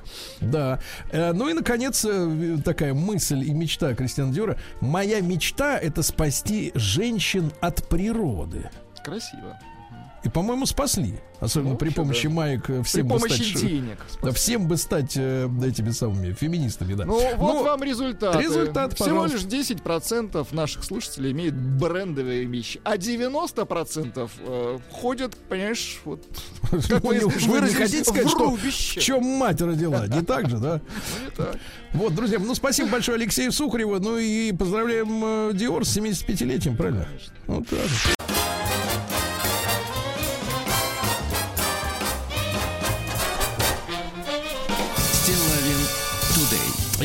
Знаю, в курсе ли вы, друзья мои, но прогуляться по Москве-реке возможно круглый год. Понимаете, и даже сегодняшняя вот эта каша на дорогах или то, что сыпется сверху, не помеха. Мы сегодня поговорим об особенностях э, зимней э, навигации. Э, дело в том, что в Москве уже не первый год трудится флотилия Редисон Роyal Москва. Это ультрасовременные речные яхты с ресторанным сервисом на борту, предназначенные для экскурсионно-развлекательных прогулок по Москве-реке для горожан и гостей столицы. Ну, вы понимаете, что наш эфир проходит при поддержке программы мэра Москвы «Мой район». Понимаете? Ну, конечно. А С нами, м, с нами, э, друзья мои, Елизавета Ашкова. Елизавета, доброе утро. Да. Доброе утро, Сергей, радиослушателя. Да, Елизавета, ну, э, яхты вашей флотилии э, все одинаковые, вот они типовые, или есть различия, и какие тогда? Или крейсер есть. А, ну, флотилия Радисон Ройл это круглогодичные речные круизы на Москве-реке, как вы правильно сказали. И мы единственные, кто ходим 365 дней в году. Подобные экскурсионные круизы в России не встречаются, разве что, наверное, зимние экспедиции. И у яхт есть различия. Флотилия Радисон Ройл располагает 10 яхтами. Это 5 однопалубных яхт вместимостью до 200 персон и 5 двухпалубных суперяхт вместимостью до 300 персон с салоном первого класса на верхних палубах. Мы для удобства наших гостей разработали несколько категорий салонов. Существует основной зал, идет вместимостью до трех персон. На яхтах представлены всепогодные панорамные окна, клим- климат-контроль, бар, танцпол с современным мультимедийным оборудованием. Также существует у нас салон первого класса, он находится на верхних палубах суперяхт. Он идеален для проведения семейных мероприятий, деловых конференций, бизнес-семинаров – Салон Royal класса предлагает нашим гостям авторскую кухню, комфортабельные диванные группы. Так, например, гости могут отправиться в зимний круиз и послушать живую музыку. На наших яхтах с четверга по субботу на вечерних рейсах играет кавер-группа. Также у нас есть яхта-ресторан Эрвин Река. Это известный филиал э, московского ресторана Эрвин Река Море-Океан. То есть, в принципе, у гостей столицы и, в принципе, горожан есть прекрасная возможность выбрать категорию салона и отправиться в прекрасное путешествие по Москве-реке. Я замечу, друзья мои, не люди, не пассажиры, а персоны, понимаете? Вот как уважительно можно говорить о пассажирах и людях, да. Замечательно. Но, э, Елизавета, а какие маршруты для прогулки? У нас существует два причала. Это причал Парк Горького и причал гостиницы Украина. Круиз длится два с половиной часа. Тем самым а, маршрут захватывает основные достопримечательности центра столицы. Кремль, храм Христа Спасителя, Сталинские высотки, парк Зарядье, парк Горького, музеон. Яхта разворачивается около Котельнической набережной, около высотки, и возвращается обратно на причал, откуда она стартовала. Поэтому гости могут выбрать а, который причал им больше подходит, например, прогуляться в парке и отправиться на речную прогулку, либо уже от причала гостиницы Украина совершить зимний круиз. Угу. Друзья мои, с нами Елизавета Ашкова, заместитель генерального директора по стратегическому развитию и маркетингу флотилии Редисон Роyal Москва. Да, Елизавета, а вот как пассажиры во время круиза развлекаются? Ну, в процессе круиза гости получают в первую очередь, очередь эстетическое и, конечно, гастрономическое наслаждение. Ой. Если же им хочется чего-то нового, уникального, то можно выбрать, например, театральные круизы. Прямо на борту наших яхт профессиональные актеры играют иммерсивные спектакли. Так, у нас сейчас в репертуаре четыре постановки. Они проходят э, два раза в неделю. Скорее всего, в новом году они будут проходить два раза в месяц. Следующем году они будут проходить четыре раза в месяц. У нас постановки идут по произведениям классиков Чехова, Лабиша, Оскара Уальда и Гальдони. Mm-hmm. Все это действие сопровождается сет-меню от шеф-повара флотилии. Также помимо театральных круизов мы проводим специальные тематические рейсы, посвященные различным праздникам. На них присутствуют и ведущие, также кавер-группа, дарим подарки нашим гостям. Угу. Елизавета, а что такое иммерсивный? Это вот когда как вот на корабле? В момент круиза гости наслаждаются сет-меню по эпохе каждого произведения, и в этот момент проходит театральное действие. То есть иногда даже сами гости задействованы в этой постановке. Ну, естественно, по желанию гостей, если они хотят не только прикоснуться к прекрасному визуально, но и поучаствовать, почувствовать себя настоящим актером театре на воде. Слушайте, тут это потрясающе, Владик. То есть в, в обычный театр приходишь, там угу. э, буфет в перерыве, правильно? Да еще а здесь закрыт, получается, конечно. во-первых, за окнами шикарные виды. Актеры, э, прекрасные артисты дают, дают постановку, да. да Причем класс. они рядом, не где-то там на сцене, угу. их хорошо слышно, они рядом с тобой. Можно И главное, что можно, например, вот если я представляю так Чехова посмотреть, да, на борту Редисон Ройл, и еще закусить как Чехов. Ты да понимаешь, это, это замечательно, это прекрасно.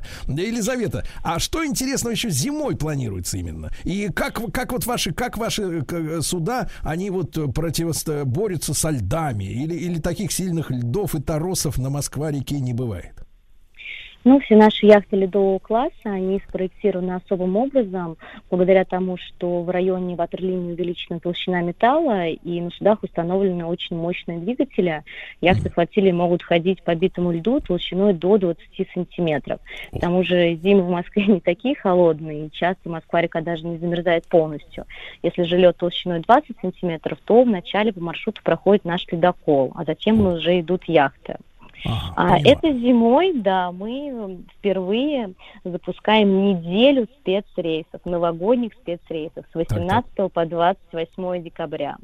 Будем провожать шумно 2021 год и берем курс на многообещающий, радостный, полных неожиданных приключений 2022 год. Так, это, то есть вось- с отличная- 18 я напомню, до 28 правильно? Да, с 18 по 28 декабря каждый день на наших яхтах будет проходить новогодний спецрейс. Это, в принципе, отличная возможность собрать близких друзей с семьей, ну и, в принципе, провести как альтернативу корпоративу. Да, Елизавета, ну вы уж так его проводите, чтобы он больше никогда к нам не вернулся. Вот этот год, сто да. процентов, Сергей, Да, да, да. Елизавета Ашкова, дорогие друзья, э, заместитель ген- генерального директора по стратегическому развитию и маркетингу флотилии Редисон Ройл. Э, Отправляйтесь в путешествие, товарищи. Наш эфир прошел при поддержке программы мэра Москвы «Мой район».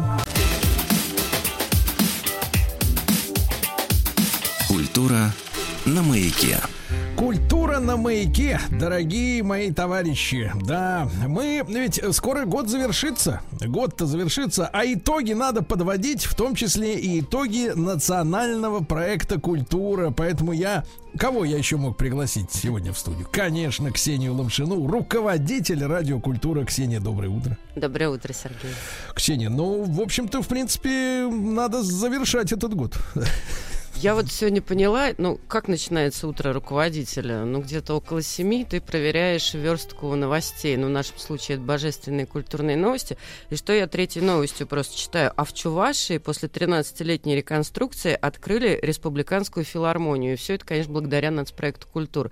И если честно, Сергей, мне кажется, ежедневно мне попадаются вот какие-то истории про что-то созданное, открытое, открыт, ну, вновь открытое, или какие-то люди прекрасные, там какой-нибудь фестиваль запустили благодаря нацпроекту. Ну, и, в Вы бы общем, мне, это Ксения, приятно. Вы бы мне, Ксения, под- под- подсказали бы, э, где вы эти новости берете, а потому что у нас э, вот что У не нас день, то другие сумку, новости. Что, что, не день, что не день, то сумку с миллионами отобрали у людей. Это, как я люблю говорить, надо смещать ракурсы. Вот если вы будете смещать ракурс в сторону культурных и прекрасных новостей, ну, бодрых и ду- душеспасительных, то вот так оно и будет к вам сыпаться. Я зато совершенно, ну, не то чтобы совершенно, но не очень понимаю все ваши новости, не ориентируюсь. И думаю, боже, где же вы их берете все? Да, как будто в разных странах живем. У вас филармония, а у нас А у нас нож щипачи. достал, бей. А, не, я называю это все мой любимый маленький культурный аквариум, ну, в котором очень хорошо. Но есть в этом, конечно, ну что-то такое иллюзорное, вот. Но, ну, но зато прекрасный мир. Я живу очень счастливо, Сергей. Я вам даже начинаю потихонечку завидовать. Потихонечку. Ну, Ну что же, что же у нас, э, Ксения, с цифровой-то культурой?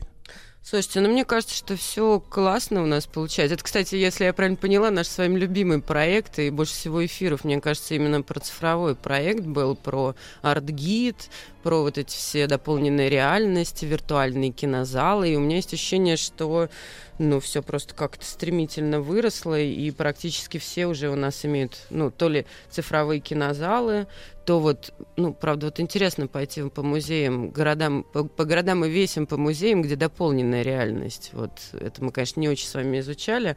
Вот, и прекрасное приложение «Артефакт», ну вот, где можно сидеть на диване, да, все это изучать. Это классно. Я чувствую, что однажды дополненная реальность полностью вытеснит из нашей жизни вот эту реальность, в которой мы пока с вами находимся. Слушайте, не-не, мне кажется, у нас проект тоже с этим будет бороться, потому что я тут изучала, что они понатворили какие мысли у них новые. Вот, например, там они планируют, ну, они, да, нацпроект «Культура», вдруг осознал, что вот это все цифровизация, гаджеты, ну, в общем, привел к убийству русского языка. Ну, не убийству, под убийству, я бы так сказал.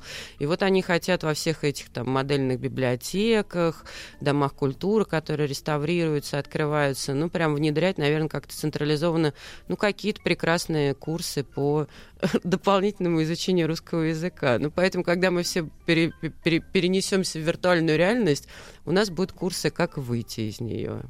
Вот, я думаю, так. Ну, об этом тоже, наверное, позаботится Министерство культуры, наше государство и нацпроект культуры.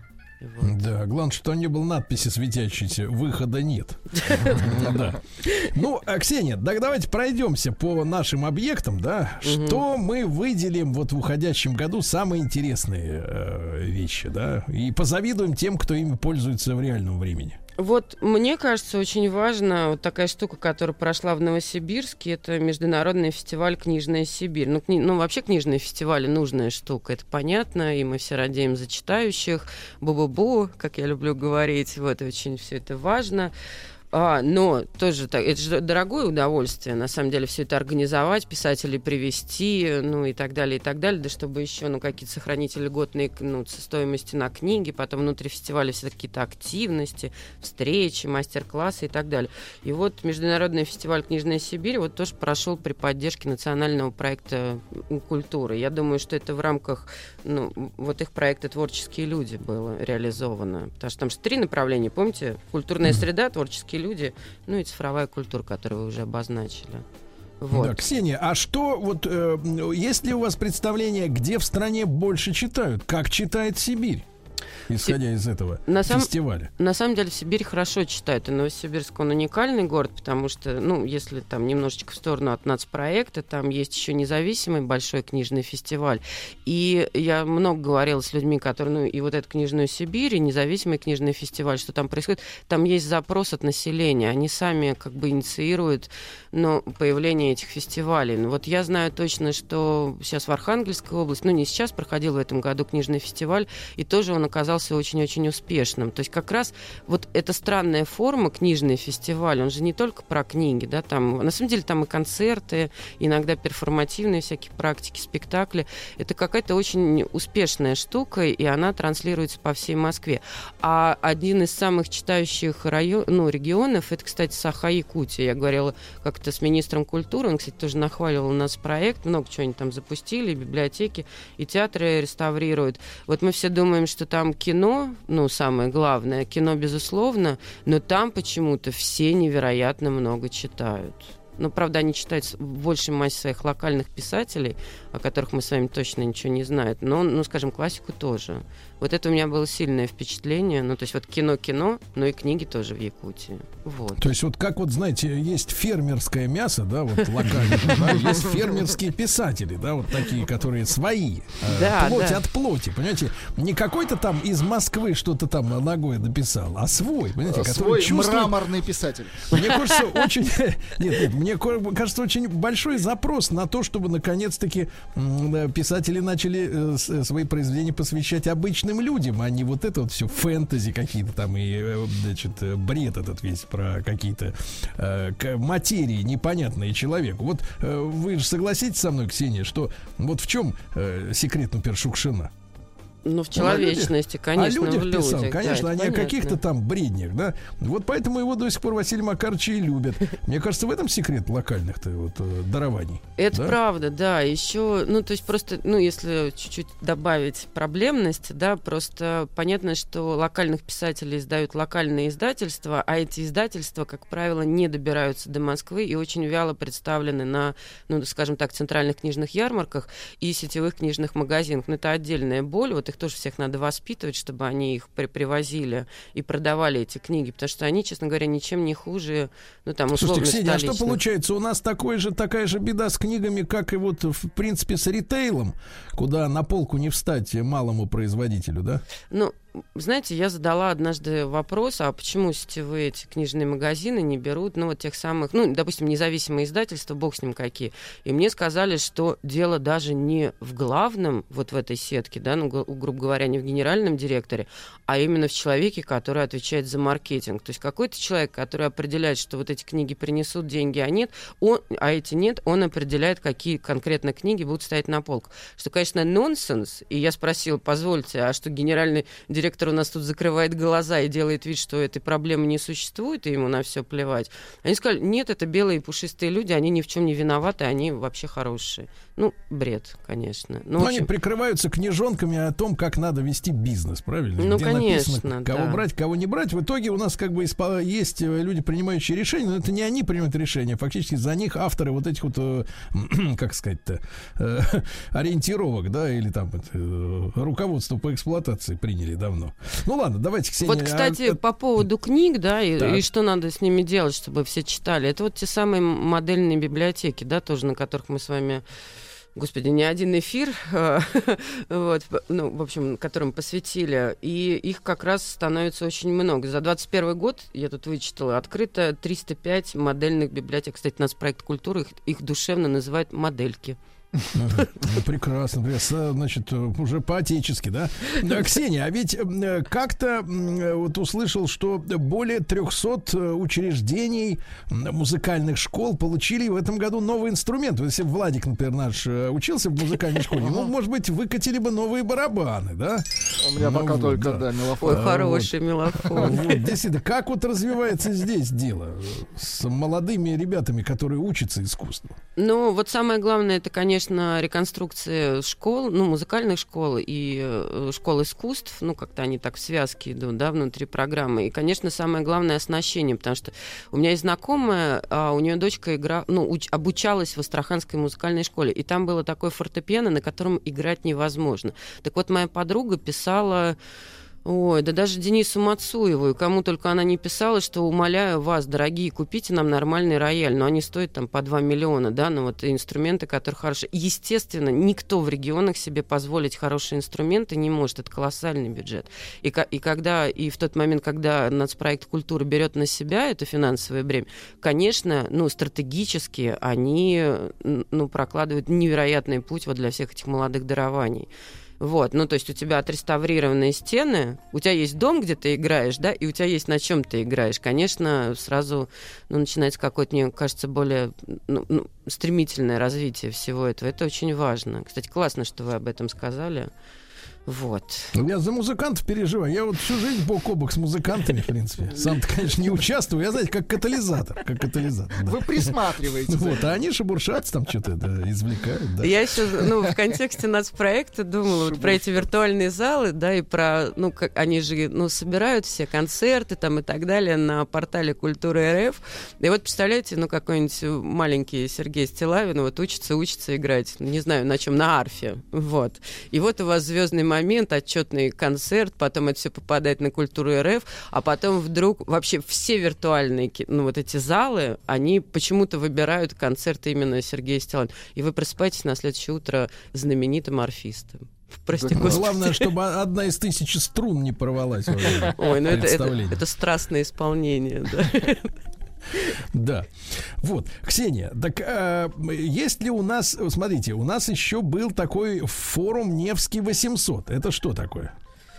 Ой, господи, ну это вот форум Невский 800, ну у нас же сейчас глобальное празднование, ну юбилея Александра 800-летие Невского, со- со дня рождения конечно. Александра Невского, естественно, да. Вот, это все, конечно, ну то есть и эти большие форумы, они же тоже, ну на это нужны деньги в любом случае. 23 августа проходило, если я правильно, но там была программа волонтеры культуры. Помните, мы как-то у нас был гость, и она рассказывала, зачем они нужны, а нужны они для того, чтобы вот эти огромные форумы, ну кто-то сопровождал, помогал посетителям, ну и вообще там очень много мелкой всякой дурацкой работы, там, ну даже чай, кофе принести или посмотреть, как стоит где оборудование, и вот для этого нужны прекрасные люди, которые бесплатно ради удовольствия и духовного погружения бы что-нибудь вот такое делали. Но это волонтеры, и чтобы они были профессиональными, их надо учить. И вот есть ну, целая программа по воспитанию, развитию волонтеров, это тоже нацпроект культуры. Вот. То есть, чтобы человек понимал, что он не просто подносит кофе, а выполняет миссию, да? Да, что он подносит кажется, кофе с мыслями об Александре Невском. Да-да, это тоже, мне кажется, и вот в семьях очень не хватает часто, когда там, люди Вы не про хотят... мысли о Александре Невском? Нет, нет, нет, нет, когда люди не хотят подносить, потому что не видят в близком вот достойного Да для не, того, не чтобы- видят в близком человек. Слушайте, волонтеров каждую семью. Приходится искать, конечно, волонтеров, которые понимают, кто достоин чашки кофе. Ну, вот. Да. А что у нас касается, э, Ксения, арт-пространств всякого разного рода? Вот у нас Владик родом из Сочи. А вот Да. там... А тут Сочи у нас? Сочи у нас с чем ассоциируется? Море, правильно? Море, шашлык, Песок. э, ну вот песок. ну, Не, подождите, редкое- Олимпиада и, и огромное папаха. количество теперь э, супер Горнолыжников. построек. Ну, Горнолыжников, да. А С вот, э, да, вот, а вот, ну и кинотавр в Сочи, да, в принципе, так вот. И, ну, на этом и все. А на самом деле? Ну, вро- э, значит так, в тот момент, когда вам надо- надоело кататься на лыжах, загорать, есть, не знаю, что там едят. Пить. Чурчхеллу, да? Да, Её шашлык едят? жарят. Чурчхел это на второй день уже будешь мычать. Э, Нет, конечно, хванч... Ой, не то. Э, Лодочка по-аджарски. В общем, вам нужно найти в в Сочи село Пластунка, Есть вот такое, прям да. на водку, да, а я, кстати, не знаю где. И вот там откроется первое арт-пространство, Да куда что? можно будет прийти, ну и что, и, реализа- и реализовать все свои креативные помыслы, прости господи, ну еще какие-то мастер-классы, ну и так далее, и так далее. На самом деле хорошая программа, потому что в отдаленных районах и в разных поселках будут открываться. Я думаю, что Сочи это, ну, возможно, пилотный район, да, но вот именно с точки зрения арт-пространств. А потом это все будет транслироваться как схема везде и всюду. Ну, то есть арт-пространством же тоже на- называют, как это у нас в культуре говорят, междисциплинарка. Вот, ну, когда абсолютно там можно делать все. И кино посмотреть, книгу почитать, и танец танцевать, и спектакль поставить, и, не знаю, встретиться... с- Туда люди, Ксения, тянутся с благими намерениями-то просто. А то, так, так говорите, что хотите. Или там есть залет? Нет, ну мы же все-таки подразумеваем под Лихие. благими намерениями, ну какое-то там, нет, культурное содержание, погодите, нет, пить там точно нельзя, ну я надеюсь. Ну, воду можно. Воду можно, да, я сейчас про алкоголь, конечно. Да-да-да. А, Ксения, ну а с вашей-то точки зрения, вот э, вся, вся эта большая работа, да, которая проходит э, именно в рамках национального проекта «Культура», а, она дает вот реальную историю с тем, что люди, действительно, люди как-то просыпаются от этого, э, может быть, длившегося некоторое время с ними такого культурного сна, пока дома культуры были в забытье или занимались торговлей мелкооптовой. Вот вы чувствуете, вот есть какие-то механизмы, чтобы нам понять, э, что действительно вот э, тяга к, к этой культуре, она э, благодаря этим прекрасным объектам, фестивалям, она просыпается действительно, и люди начинают именно менять свою жизнь. Ведь в этом же суть-то главное. Ну, конечно, я вот могу сказать из личного опыта, я ездила весной в Удмуртию и ездила, ну, прям вот по городам и весям. И, ну, на самом деле, это справедливо для всей России. Э, Практически в каждом селе, в каждом малом городе, ну, как мы знаем, есть, ну, какая-то такая прослойка, раньше ее называли интеллигентская прослойка. Но сейчас а это теперь это кто? ну, Как мне кажется, что это просто люди, которые, ну, креативный класс, да, вот такой вот средний. вот Сейчас куда делись интеллигенты, я ну, понял. ну, наверное, да. Ну, и пока у них не было площадки, ну, собственно, вот они такие были горемычные, неприкаянные.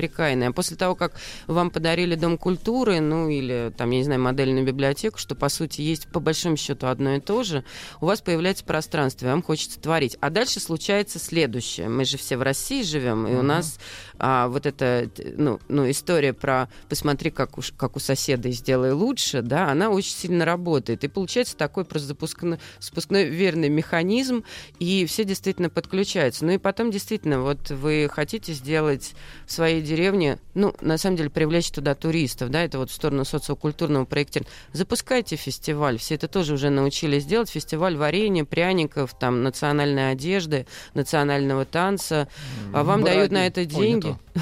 Да, вот. А, горчицы, да, вот прошлый Горчица, эфир у нас про горчицу тоже немножечко был. Все, и тогда вы делаете, ну, какое-то событие, где всем малым городом, ну, на самом деле, резвитесь, ну, это я так грубо сказала, ну, просто вкладываете свои мозги, усилия, страшно радуетесь, а к вам еще приезжают. И ну и, соответственно, вы становитесь богаче. Ну, то есть за всем этим есть, конечно, тоже, кроме духовного, есть еще экономический подтекст, что хорошо и важно, почему бы и нет. Вот. Главное не устраивать, как Владик вот чуть не посекся, фестиваль Браги. Ну. Тут надо очень много ну, волонтеров, мне кажется. лихих людей будет меньше, понимаете? Волонтеры в белых халатах вам нужны. Да, да, в Да, ну замечательно, замечательно. Процесс идет. Я думаю, что многие это чувствуют, правильно? Да. Мы точно чувствуем. Сергей. Валерьевич, э, год уходит, культура остается, а? Правильно, правильно, правильно, да. Это замечательно, что они такую рокировочку сделают. Ксения Ломшина, руководитель радио «Культура». Э, Ксения, огромное, как всегда, спасибо. Буду ждать э, встреч в новом году. Буду Да? скучать. И вместе с вами окультуриваться. Хорошо.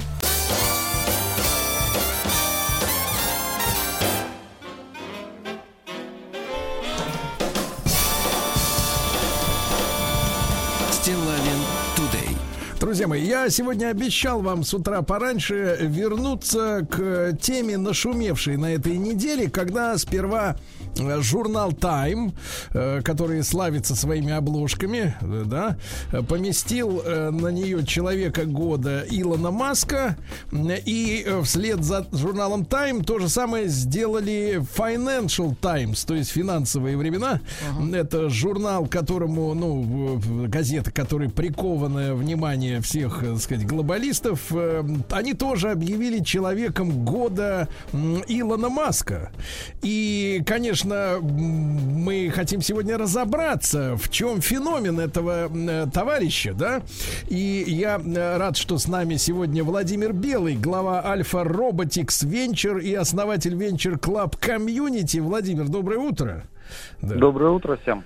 Да, Владимир, но э, вот есть подсознательное ощущение, что как-то вот пареньку из Южной Африки стать э, вот таким замечательным э, бизнесменом и производить автомобили, мы о них чуть попозже поговорим, да, и достичь каких-то невероятных успехов в космосе, э, вот, не будучи при этом инженером, конструктором, ну, все мы примерно понимаем, какой путь, например, Сергей Королев прошел, да, перед тем, как э, э, отправились, так сказать, и собаки наши, и космонавты, и, и космические аппараты в космос, какой прошел. А этот товарищ-то вроде как не инженерных кровей. Вот разобраться в его феномене, Владимир, вот в чем вы видите э, корни? Как он так успешно пробрался на самую вершину космонавтики?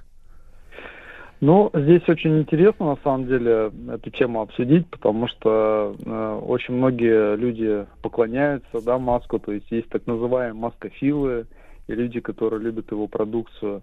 И, соответственно, это нельзя э, никак умолять, э, то есть э, и уничижать, да, тот, эти достижения, которые получилось вовлечь огромное количество людей там в свои вот эти моменты. Но, тем не менее, действительно, он не имеет отношения ни, ни к чему инженерному и изобретательскому, потому что человек больше, наверное, предприниматель и м, любит э, рисковать э, и различные авантюры для того, чтобы можно было реализовать какие-то задумки.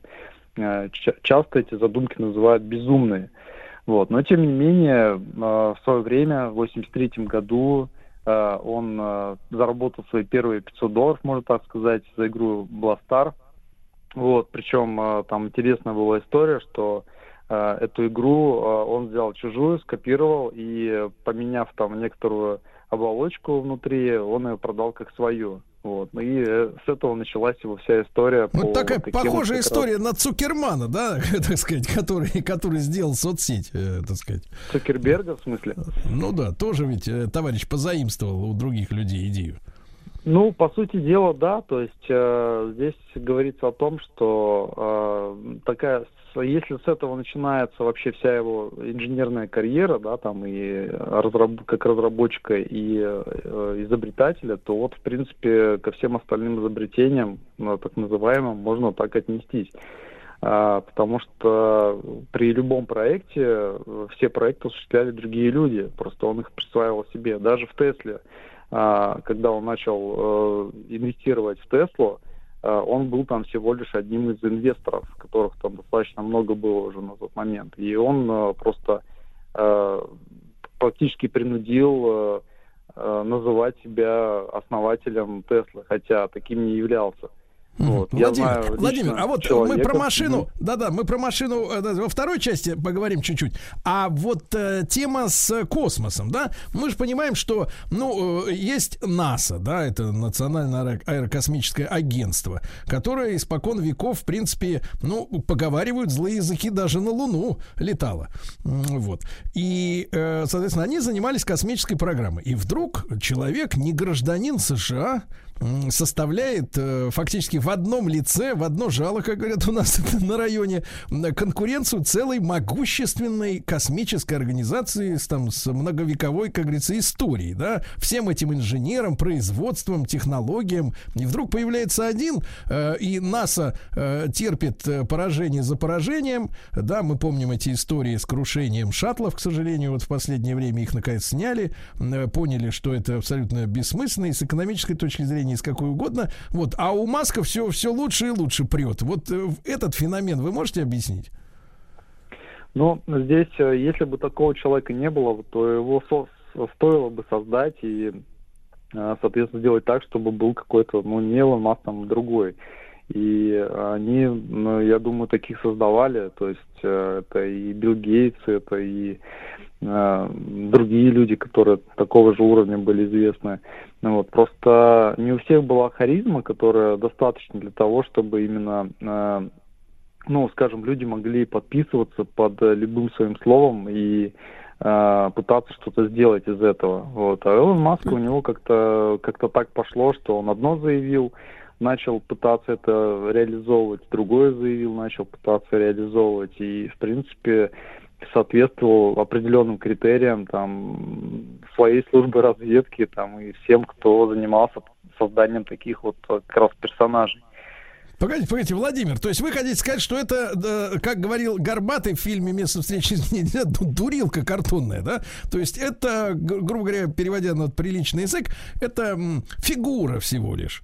То есть э, олицетворение неких процессов, э, аватар, грубо говоря, да? Аватар, а не креативщик, который, собственно говоря, является породителем этих процессов.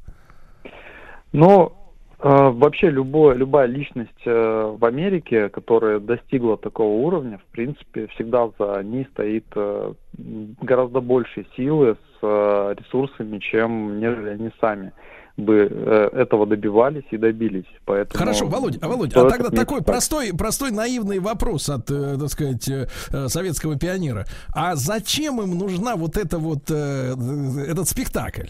То есть зачем нужно каждый раз, вот вы говорите, Гейтс такой же, потому что иначе никак не объяснить, почему Гейтс всю жизнь как бы занимался компьютерами, а тут вдруг вакцинами занялся ты думаешь так, елки зеленые, ну ладно, программист, но если ты занимаешься, ну вакцины это вообще в другой отрасли, да, абсолютно, как бы, и ты еще, и ты еще говоришь, когда кончится эпидемия, хотя ты не ученый и не писатель, как говорится, да, а ручки у тебя белые. Я имею в виду, почему так система устроена, что обязательно нужен какой-то вот такой персонаж, да, яркий, вот, а нельзя все, чтобы процессы просто делали обычные, так сказать, специалисты. Зачем нужен вот этот вот, э, дурилка вот эта нужна? Ну, здесь вопрос опять уже от того, сколько людей не смогли вовлечь в то, что они уже чем занимались. И, соответственно, э, аналитики, там, и АНБ, то, той же самой, там, и ЦРУ, да, там, это уже теория такая заговора пошла, что они анализируют хорошо, кто и как, э, с какими данными работает, и, соответственно, чем больше этих данных э, у человека в своих ресурсах имеется, тем, соответственно, больше влияние человек может оказать на вообще на весь мир. И в соответствии с этими критериями уже ведется работа для того, чтобы человек стал кем-то, не просто там, да, разработчиком или э, миллиардером каким-то экспрессивным, а именно человеком, который может э, быть трендсеттером, то есть э, задавать э, моду, задавать э, тренды по всему миру и вести за собой огромное количество людей. То, ну, то есть эта история, то есть эта история берет корни именно в психологической, да, теме, э, когда человек должен обладать, ну, харизма это такое слово мутное, но э, обаянием, умением зажигать людей, убеждать, вести за собой. То есть это такой, в общем-то, актер, да, по большому счету, актер талантливый, который может быть в силу каких-то психопатических особенностей уже даже и сам верит в то, что он, э, так сказать, одаренный. Но главное, чтобы он нравился людям, и чтобы люди ему верили и за ним шли. То есть это такой выращенный в пробирке вождь такой в своей сфере, да? Фюрер, я бы сказал. Вот, точнее. Ну, но здесь может кто как угодно рассматривать. Я рассматриваю все-таки Маска как э, человека, который э, такая, скажем, фигура, которая Э, должна была быть создана, она, она создана искусственно, и, соответственно, эта фигура имеет э, достаточно огромное влияние а, несмотря на то, что э, стоят Никто, там да? разные силы, да, там различные силы, секретные или не секретные, неважно, но тем не менее а, человек, который смог э, вот это доказать э, как раз этим людям и э, получить все, что вот он только хочет. То есть даже создание там космических кораблей, то есть те, кто считает, что это вот он сам придумал, сам создал с нуля, но это ошибка большая, потому что для того, чтобы такое создать, нужно как минимум э, лет 15-20 потратить на изучение, разработки, отработки, там, испытания различные и так далее. То есть э, это просто ракетный двигатель, не говоря про космические корабли. А у него уже все готовенькое, сразу вся инфраструктура, там, на мысли каналу э, и на других, э, скажем, космических э, стартовых площадках. То есть уже все подготовлено, все, все коммуникации, интерфейсы и так далее. Это ведь очень сложно.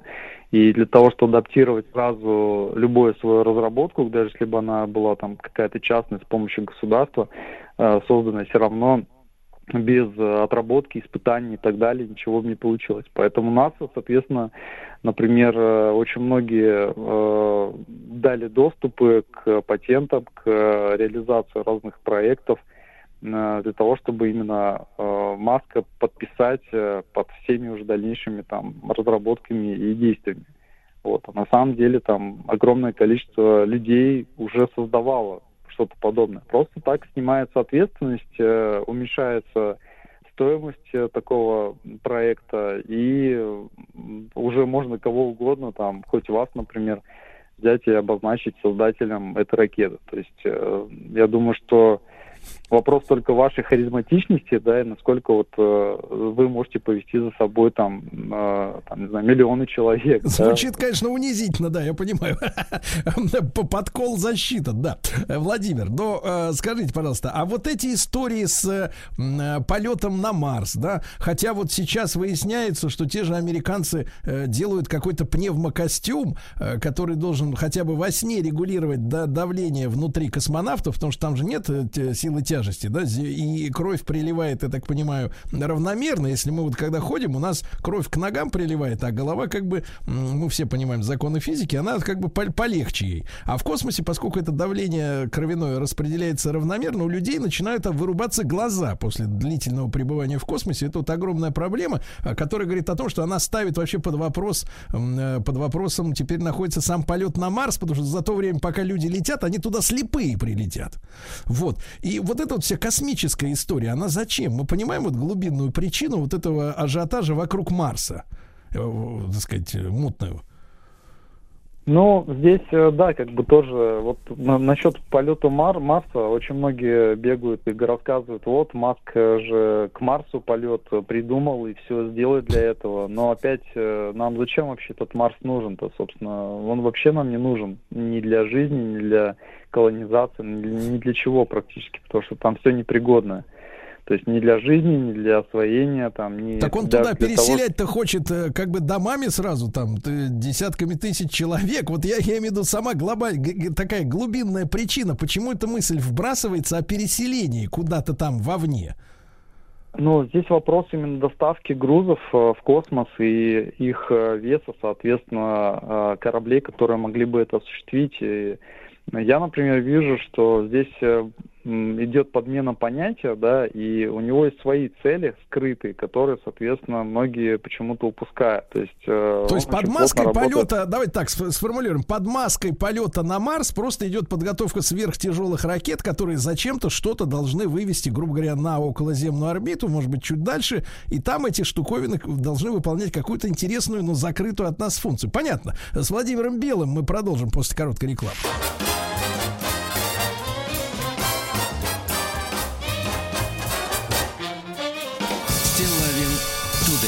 Друзья мои, итак, я напомню, что сразу два издания, уважаемых, естественно, Financial Times и просто Time объявили Илона Маска человеком года. Э, Есть у нас такая в народе поговорка, что за черт? Вот возникает вопрос, да, как так вышло, да. И сегодня мы с Владимиром Белым, главой Alpha Robotics Venture и основателем Venture Club Community разбираемся в этом феномене. Ну, в принципе, внимательные слушатели свои выводы уже сделали. Э, Кое-что стало понятнее, да. И, Володь, э, вопрос об, о Тесле, да. Я знаю э, несколько тесловеров, людей, которые, значит, на этот автомобиль молятся, но они такие, у них вот их можно узнать по блеску в глазах, вот такой блеск в глазах, да. Люди чувствуются, живут э, э, э, мечтами, какими-то свершениями, ну то есть вот необычный рядовой гражданин, который в очереди за картохой стоит в пятерочку. Вот такие ребята продвинутые. А мы понимаем, что с электромобилей в принципе начиналось э, автопроизводство там 100 с лишним лет тому назад. Потом уже нефтяные корпорации, да, убили купили э, электромобили, включая троллейбусы в крупных городах тех же американцев, чтобы продавать нефтяру, понимаете, да, им нужна была прибыль от, от нефти. И вот сейчас э, Илон Маск выставлен таким человеком, который подарил миру и миру автомобилей спасение. Он придумал электромобиль. Вот, э, вот что вы об этом думаете? Ну, опять же, это все очень классный, высококачественный пиар, потому что электромобиль придумал не он, это раз. А, и недавно, скажем, его придумали там еще в 1890 году, там, причем а, над, над этим даже работали и наши соотечественники, которые тоже одни из первых придумали вообще сам по себе, само понятие как бы электромобиль. И здесь говорит о том, что он очень хорошо просто смог вывести то, что уже было создано до него э, на определенный уровень для того, чтобы привлечь к этому внимание и э, при, привлечь инвесторов, самое главное. Потому что э, те, например, люди, которые занимались Теслой э, до того, как он пришел, они ну, активно достаточно действовали, э, но у них было немножко э, слабо с как раз такими ресурсами для э, демонстрации, кому это необходимо. То есть а те выставки, на которых они представляли, например, Lotus Elise, на которой вот вообще вся эта Тесла построена, mm-hmm. то этого было недостаточно, и народ не понимал вообще, зачем автомобиль, который может проехать всего там 80-100 километров, а если дать газу там, да, то и вообще э, там все 15, то зачем такой автомобиль нужен? И, соответственно, многие просто не понимали, зачем вообще они нужны, когда вот столько же нефти есть, и вообще и двигатели внутреннего сгорания. Там, Володь, Володь, ну вы посмотрите, как, как интересно получилось. Сначала Маск создал Теслу, ее пиарили как машину для самых продвинутых и, так сказать, прогрессивных, а потом раз, и по щелчку рубильника врубается экологическая тема, под которую этот автомобиль уже готов, и более того, всех остальных автопроизводителей заставляют под этот э, стандарт перестраиваться. Да, и об этом и речь, что вот знаете, когда даже, например, в 1881 году э, там по показали его на первой париж парижской там э, э, выставке, э, то есть Густав Труве, но тем не менее э, народ это воспринял как что-то такое бесполезное и ненужное. И, соответственно, для, для того, чтобы любой электромобиль, который уже был э, или создавался э, с того времени по настоящее, mm-hmm. нужно было сделать так, чтобы это стало модным гаджетом. При этом э, неважно, где оно было, главное, чтобы оно выглядело более-менее там симпатично. И отсюда, кстати, появилась эклектическая такая форма э, самой Теслы и все запчасти у него тоже из разных производителей, там часть от Мерседеса, часть от там Ягуара, Тойоты, да, и много от чего, то есть э, вот, но тем не менее, э, и, кстати, сделали бывшие как раз дизайнеры из этих компаний, вот, поэтому это все так и похоже. И есть всегда что-то, на что Тесла всегда будет похоже. То есть это не автономный Не чужеродный, дизайн, да, какой-то объект. Да, такой, который на подсознании, он близок людям, да, вы это имеете в виду? Ну вот, если, да, если взять даже, например, Toyota Prius, э, один из э, первых э, таких Гибридов, гибридных да. или электромобилей, да, которые появились и сделали фурор. Вот это действительно самостоятельные полностью автомобили с дизайном, с разработками, с эргономикой, со всем, что там вообще создано, да, было. Потому что они работали над этим достаточно большое время, и была задача сделать именно такой автомобиль с такими функциями.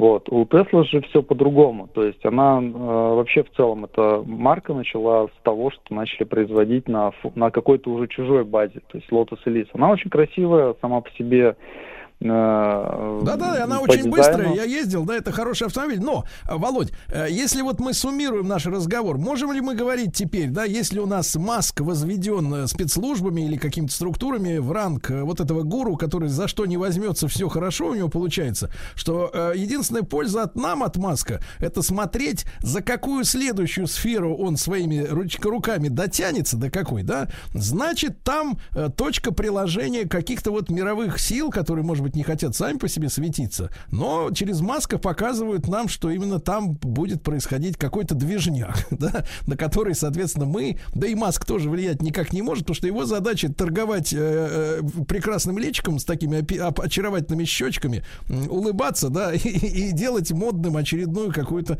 сферу. А, а, Влад- Володь, спасибо вам большое за то, что навели нас на эти мысли. Вот, так сказать, многие вещи прояснились. Владимир Белый, глава Альфа Robotics Venture, основатель Venture Club Community. Ну и мы, Владик, Володя и я поздравляем Илона Маска с тем, что он стал человеком года.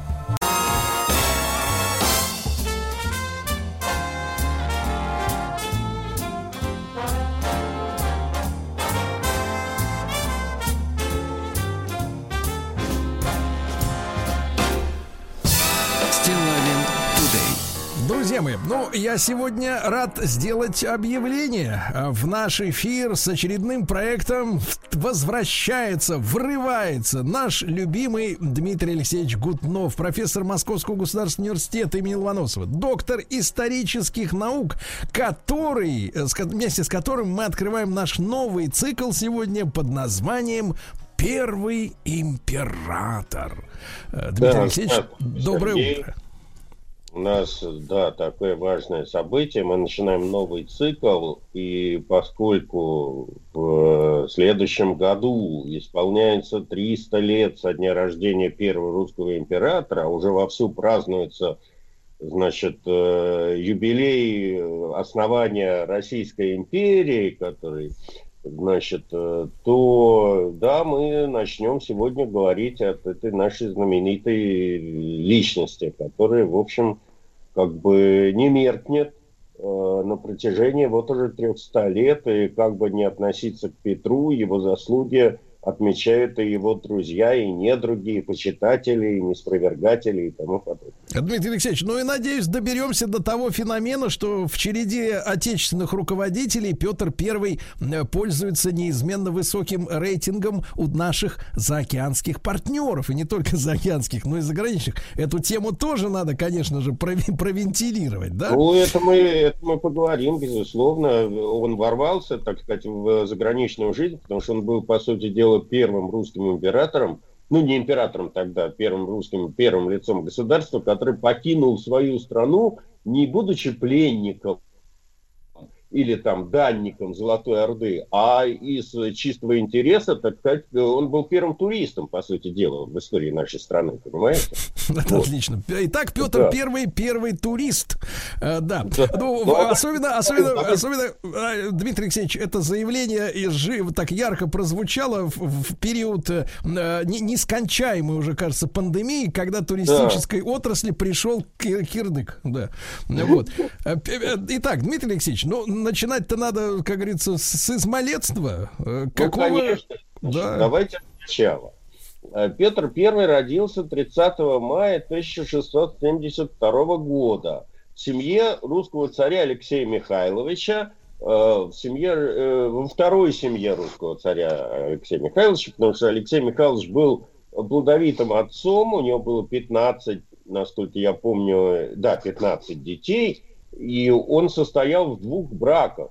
В первом браке от Марии Ильиничны Милославской у него было 13 детей, а двое детей у него были от второго брака с Натальей Кирилловной Нарышкиной, вот матерью Петра Первого. А после него родилась еще сестра Наталья. А, сведения о том, где Петр появился на свет, разнятся. А, В разных, так сказать, книгах и в разных источниках кто-то называет э, в качестве места его рождения Теремной дворец в Кремле, кто-то село Коломенское, одно из любимых э, резиденций Алексея Михайловича, кто-то Измайлова, но не суть в том. Э, Нет, нет, еще- Дмитрий Алексеевич, а как такое могло произойти, если от историков э, скрыта вот э, конкретика в этом деле? Нет, ну просто, как бы, грубо говоря, известно, что он родился в покоях царицы. Ну вот э, как-то вот так вот не было тогда такой, ме- как это сказать, медицинской документации. Да. Вот. А, поэтому источники разнятся. Теперь э, э, больше интерес, вопрос возникает, почему его назвали Петром. А, Вообще-то говоря, крещение, значит, Петра состоялось месяц спустя, 29 июня, в день святого апостола и Павла, и поэтому, вероятно, он был наречен. Хотя до этого ни в семье Нарышкиных, ни в семье Романовых Петров не было. Поэтому выдвигаются совершенно разные версии по поводу того, почему же он получил свое имя. Э, Ну, в частности, сейчас в ходу точка зрения, что это было сделано для созвучия с именем старшего брата Федора, э, царя Федора Алексеевича э, будущего, который родился в тот же день, но 11 годами раньше. Косвенным подтверждением этой теории является тот факт, что Федор Алексеевич стал и крестным отцом своего младшего брата. И потом, значит, его опекуном после смерти Алексея Михайловича. Алексей Михайлович умер в 1676 году. А, и, ну, надо сказать, что детство будущего императора мало отличалось от э, детства прочих русских царевичей, да и царевен в 17 веке. Э, ну, э, выглядело, у нас есть э, воспоминания, не, да, воспоминания беглого дьяка э, э, посольского приказа Каташихина, который довольно подробно описывает, как проводили детство царевича и как их воспитывали. И вот э, на самом деле детство Петра мало отличалось от всех остальных.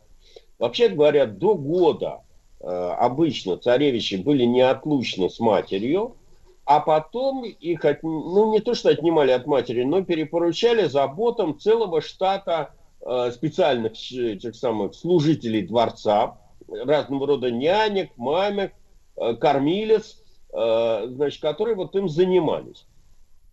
А, Дмитрий Алексеевич, а тут мал, немаловажный вопрос. Кормилец, да? Мы сегодня уже как бы делаем вид, что смирились с так называемым суррогатным материнством. Ну, как бы, вот есть даже примеры такие, да, людей, которым никаких, как бы, так сказать, вопросов и никто не, не, не, не- задает. Откуда, как, чего. Так, вроде как нормально все уже, так, вроде, по факту, да? Вот. А ведь кормилица это как? Это же она не сухой порошок, значит, э, детскую Нет, нет, смеську нет, это в бутылочке разводит, правильно? Ну, вы понимаете, тут такие тонкие вопросы. Было ли у царицы молоко? Значит, э, не было. Когда отнимать от груди? Но так или иначе подбиралась женщина, у которой, так сказать, родился в это время ребенок, у которой было молоко, которое кормила еще и царевича. До того, как его начинали кормить уже настоящей пищей. Естественно, в отличие от нашей эпохи, когда детей сразу пытаются переводить э, довольно быстро на э, этот самый уже, так сказать, еду э, человеческую, э, хоть и адаптированную, э, от груди отнимали позже, в то время. Вот. А, Значит, э, когда царевич мало, э, Петр Маус подрос, то для его игр выделялись специальные чинов, ну не чиновники, служители, дети. Значит, было То есть это были, место- Дмитрий Алексеевич, то есть это были такие дети, которые работали игрушками или скорее Именно- игровыми именно так. автоматами. Именно так и было. Как, как обычно, это были дети служителей дворца, которым, которых брали в штат, и которым менялось в обязанность вот развлекаться старевичем. Так. А какого рода, Назывались Дмитрий они- Алексеевич, какого рода тогда были развлечения? Мы же понимаем, что время от времени, так сказать, э, спектр игрищ меняется. Ну, судя по описи его малого выезда, у него, значит, был специальный маленький выезд, и, соответственно, как бы государство финансировало там все игрушки и прочее, значит, что ему э, давалось, казной выделялось для э, и игр, значит, это были барабаны, цимбалы, э, игрушечные пистоли, оловянные солдатики тоже были. Деревянные лошадки были, и даже был маленький выезд, маленькая карета, э, которая запрягалась, э, когда пони не было, э, какими-то калмыцкими маленькими лошаденками, которых обслуживали карлики. Да вы что? Вот, собственно говоря, и тоже играли с, Пе- с Петром. Вот. А, э, иногда при жизни отца, даже находясь в младенческом возрасте, Петр участвовал в некоторых придворных церемониях, которые по статусу требовали присутствия всей семьи. И, собственно говоря, тогда и этот выезд э, вместе с большими каретами отца и других придворных использовался. Э, э, Дмитрий Алексеевич, а немаловажный вопрос. Вот сегодня у нас развелось очень много педагогов и самодеятельных, и вроде как с какими-то э, ксивами, м, которые говорят, что вот к детям надо относиться на равных уже. Вот как только заговорил, он сразу взрослый большой человек. Его мнение надо учитывать, друзья мои. Так вот, э, так сказать, э, и, и хочется верить в этим заверениям, да? Хотя э, будущее покажет, правы ли эти педагоги. Может быть, как с доктором Споком выйдет, с его интервальным, так сказать, кормлением. А, Так вот, э, в каком возрасте у царевича уже появился, появилось право повелевать? То есть вот он мог, Ну, например, э, проснуться с утра и сказать, хочу выехать на карликах. И, значит, соответственно, все замельтешились, засуетились, так сказать. Значит, э, понимаете, вопрос растянут во времени. Если вы имеете в виду до, до конца XVIII века, пока не появилось уложение о царствующей фамилии Павла I, в котором все вот это, то, что вы те вопросы задаете, э, они были прописаны. Совершеннолетие цесаревича 16 лет, все остальные члены царской фамилии только с 20 лет, э, регенство там до 18 лет, вот, вот эти все вещи очень четко прописаны, как бы не относиться к Павлу Первому. А до этого времени, э, в общем, все решалось э, на глазок. Единственное правило, пожалуй, которое действовало не обязательно в отношении царской семьи, а вообще э, в тогдашней жизни паспортов-то не было, поэтому совершеннолетие как бы человека наступало э, после его женитьбы. Когда он женился? Это второй вопрос. Например, когда Екатерина II хотела э, через голову Павла передать власть своему внуку, Александру Первому, она ведь инициировала его ранний брак, 16 лет. Извините, 16 лет еще плохо соображаешь. Жена, жена, там, не жена, понимаете? Но э, Александр Первый женился в 16 лет. В этих более лохматые времена, которые мы с вами много раз обсуждали, там Дмитрия Донского поженили из политических соображений вообще там 13 лет, понимаете? Но э, из-за этого он получил, не, не, не переставал играть в игрушки, но получил статус взрослого мужчины. Понимаете?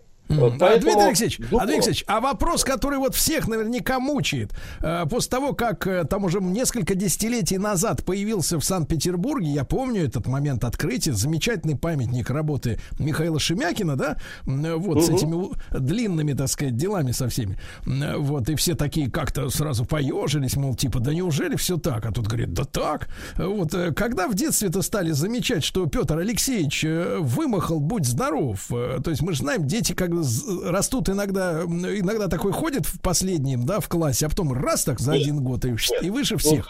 Более, более глобальный вопрос. Понимаете, это мы с вами тоже должны обсудить. Потому что э, его как бы брат умер э, довольно быстро, в 1686 году, и там разразился вот этот вот кризис замечательный. Э, Дело в том, что у нас в России, опять же, не было закона по престолу, о престолонаследии, но при этом свято соблюдалось правило, которое было заведено еще со времен Дмитрия Донского, согласно которому власть наследует старший сын э, почившего князя. А, Значит, э, и у Алексея Михайловича было два старших сына от первого брака, и все было понятно, они должны были наследовать престол, но э, в отличие от Петра, по крайней мере, вот та линия э, по Милославских, у них была проблема, видимо, генетическая, связанная с э, тем, что там был какой-то туберкулез костей и цинга. Ну, цинга вообще была распространенной болезнью до появления всемирного рынка, когда э, можно было можно завозить овощи и фрукты свежие из других частей света, понимаете? И цинга была довольно распространенным явлением. А туберкулез костей, вот он как-то был у Романовых в роду. И что Федор Алексеевич, что Иван Алексеевич страдали этой болезнью. Они плохо стояли на ногах. А у Петра такого не было. Он то есть, погодите, погодите, то есть этим настоящим наследникам, да, которые должны были стать царями, ну, друг да, за дружкой, да, например, а да. а им дали медотвод, получается. Им никто не давал медотвод. медотвод. Значит, э, Федор Алексеевич очень недооцененный царь. Он много пытался сделать, он там э, коневодство в России, так сказать, установил, вообще много реформ провел, но, понимаете, помимо того, что он плохо стоял на ногах, его переехали еще и сани. Он очень любил коней и как-то попал под сани. Какой а, кошмар. у меня нету просто времени рассказывать детали этого всего. А, так вот, э, и поэтому он просто не ходил, и он был не жилец.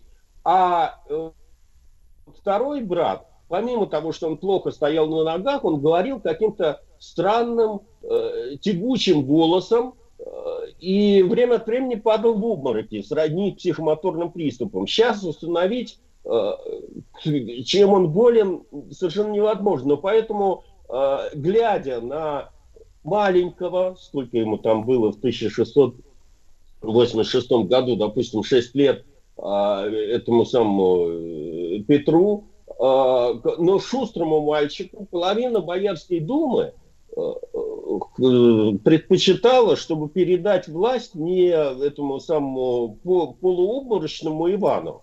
Ну, тоже, понимаете, он, конечно, был полуобморочный, но с другой стороны, он был женат на Прасковье Салтыковой, и от этого брака происходило пять детей, правда, ни одного мальчика. Вот. А, и, э, или э, демонстрирующим, в общем, на этом фоне здоровье малолетнему Петру. Ну, конечно, при нем какой-нибудь рейтинг должен быть, но все-таки э, было видно, что он здоров, по крайней мере. Понимаете? В то время. Ну да. Вот. А, и от этого и происходит весь политический кризис 1686 года. Власть как бы уходила из рук клана Милославских. Просто вот не по э, какому-то э, этому самому стечению политических обстоятельств или от того, что они плохо, так сказать, распоряжались властью, а вот как бы это был некий знак свыше. Э, просто потому что наследники были не жильцы, грубо говоря. Вот. И тогда борьбу за власть, как вы знаете, взяла старшая сестра это, Ивана. И как бы старшая вообще на тот момент наследница рода Милославских, царевна Софья, которую мы тоже, э, из, она, понимаете, попала из-за того, что она была оппонентом Петра, она во всех романах, фильмах, э, да и множестве исторических сочинений она рисуется исключительно в негативном виде. А на, на самом деле, в общем, девушка была и властолюбивая, и смелая. Э, стоит только один брак с женатым этим самым, то есть не брак, а связь с женатым этим самым князем Василием Голицыным. Понимаете? Да, ну, давайте, Он... Дмитрий Алексеевич, как говорится, в, в череде оболганных правителей России прибыло, да. короче говоря, да? Вот, да. Дмитрий Алексеевич, мы с вами тогда продолжим в следующий раз, друзья мои. Сегодня стартовал наш новый цикл, посвященный Петру Алексеевичу Романову, Петру Первому, первый император. Ну и Дмитрий Алексеевич Гутнов, э, доктор исторических наук, как всегда, ведущий этой замечательной рубрики.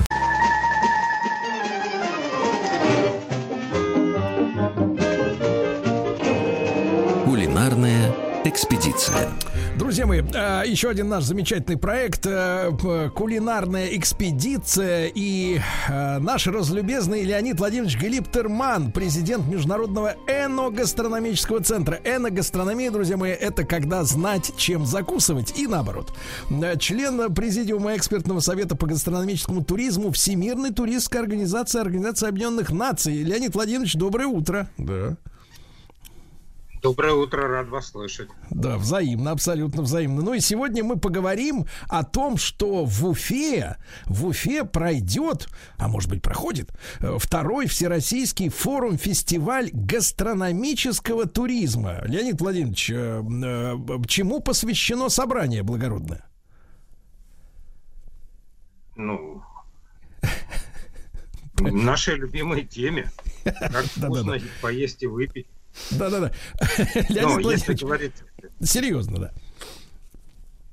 Да, если говорить серьезно, то э, Федеральное агентство по туризму решило каждый год проводить э, такие вот э, глобальные всероссийские форумы э, для того, чтобы придавать импульсы, для того, чтобы анализировать, что там происходит с гастрономическим туризмом в стране, развивать там, поддерживать новые проекты и так далее. Ну вот в этом году столица Башкортостана была выбрана как э, такая площадка, и там в течение нескольких дней очень э, много чего произошло, интересного, любопытного. И, на мой взгляд, такой был в каком-то смысле эпохальный такой форум-фестиваль. Угу. Леонид Владимирович, а какая у него цель вот у этого фестиваля? Просто встретились, поели, выпили, разошлись? Э, какая у нас такая глобальная идея в этом, в этом мероприятии? Ну, смотрите, значит, каждый такой фестиваль, он посвящается определенному виду деятельности в сфере гастрономического туризма. Вот в этом году, на мой взгляд, было два таких ключевых момента. Первый, мы обсудили с экспертами больше, чем из 40, представьте себе, 40 регионов России, от Калининграда до Камчатки. Мы обсудили концепцию развития гастрономического туризма в стране. Потому что он у нас вроде бы как и есть по факту. А вот с точки зрения закона у нас гастрономического туризма нет. Поэтому, конечно, важно принять вот э, рабочие все документы. Это немножко нудно звучит, но это необходимо сделать для того, чтобы все по закону дальше развивалось. Это с одной стороны. А с другой стороны, а, такое было очень яркое мероприятие, фестиваль уличной еды был. В Уфе, который был сделан по всем канонам фестиваля уличной еды, что сильно отличается от э, дней города, когда там выходят лотки с э, закостеневшими пирожками и шашлык непонятно из чего произведенный. Нет, тут было все очень правильно. И были вендоры из 10 регионов России, то есть жители Уфы смогли попробовать ну, удивительные для них вещи, ну, например, там бургеры с мясом оленины из Нарьенмара. Да Или там пирожки корейские, пенсет. Да, пенсет там из Владивостока.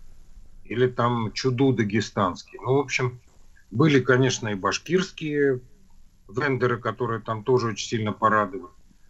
Конкурс был проведен, который я тоже имел честь судить. Вот. Но, в общем, было, несмотря на то, что было холодно, а, в общем, было очень круто. То есть из 10 регионов фактически, да, в Уфу слетели специалисты разных вот этих вот региональных кухонь. И то есть, как говорится, если вы к нам не едете, то мы к вам придем и вас накормим здесь у вас. А действительно люди удивились вот многим вещам. Потому что я тоже, знаете, вот в уходящем году, благодаря вам, кстати, Алло. Леонид Владимирович, попробовал пенсе. Это вот такие огромные, я не знаю, наверное, некоторые наши слушатели представляют, что это такое. Это огромный такой э, пельмень диаметром диаметром, наверное, ну не знаю, сантиметров, может, 12, а то и 15. Вот с острой такой, мух, такой начинкой, горячий-горячий. Ты его берешь, понимаешь ли, и ты понимаешь, что сегодня ты больше после него съесть уже ничего не сможешь. Да. Ну, какое-то время, ладно. Какое-то время не сможешь. Все равно же съедите еще что-нибудь. Да. Леонид Владимирович, ну действительно, люди-то, вот это уже второй фестиваль, да, первый тоже в Уфе проходил? Нет, первый был в Калуге, и каждый год меняется локация. Ну вот э, после первого фестиваля в Калуге, там как раз калужская делегация рапортовала о том, что у них произошло. Ну, ну, на мой взгляд, вот в Калуге за год там просто гастрономическая революция произошла. И у них появилось теперь калужское меню в ресторанах.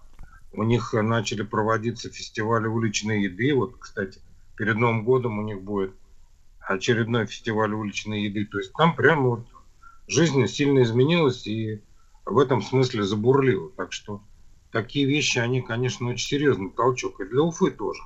Там, кстати, был проведен э, отборочный тур. Mm-hmm. Дело в том, что фестивали России уличной еды, они а, победители едут на европейские чемпионаты уличной еды, участвуют. О. И вам могу сказать, что за 4 года участия, ну, за 3 года участия по факту, а, два раза наши брали золото в Европе. Да, Это да вы очень- что, Леонид Владимирович, а за Да. какие, за какие, так сказать, э, в прямом и переносном смысле ковришки получили э, премии? Ну, для нас это, в общем, какие-то обычные вещи, может быть. Но вот самая первая была интересная а, премия, она в категории закуски получил золото. Наш э, шеф, э, он сам из Мурманска, но сейчас в Калининграде живет, работает. Он сделал такой оригинальный бутерброд с мурманской треской. И это вот там всех сразило, потому что это было сделано очень просто, с одной стороны, очень оригинально, вкусно. А мы какие-то вещи свои недооцениваем. Ну, например, возвращаясь к Уфе, а, есть э, башкирская кухня, а, которую за, за пределами Башкирии не сильно знают. Ну так, а, если быть справедливым. Ну, И если вот только, если место- только башкирский мед э, популярен действительно достаточно и ценится, да, высоко Да. в стране. Да. Это первое, что приходит в голову, когда говорим о Башкирии. А там ведь совершенно удивительная, замечательная кухня, очень вкусная, очень разнообразная. Но это общая беда всех наших регионов, что мы имеем очень много интересных блюд, продуктов, но мы не очень это умеем даже внутри страны показать. Поэтому вот я был очень рад, выиграл парень, э, молодой парень Марат Насхудинов, он открыл первый такой башкирский фастфуд напротив одного из университетов. И как раз вот на конкурсе «Большой Урал», который проходил в рамках вот нашего фестиваля, и он выиграл со своим э, костыбы. Вот, э, ну, если вы не, не, не, не специалист по башкирской или татарской кухне, то там, да, слово костыбы вообще ни- ничего не скажет. А замечательный продукт. Он его очень классно упаковал, очень красиво, ярко. Кафешка у него замечательная. Вот. И он выиграл. На втором месте а, было очень интересное блюдо, такое башкирское Рафаэлло. Ну, дело в том, что в Башкирии есть замечательный продукт, так называемый красный творог.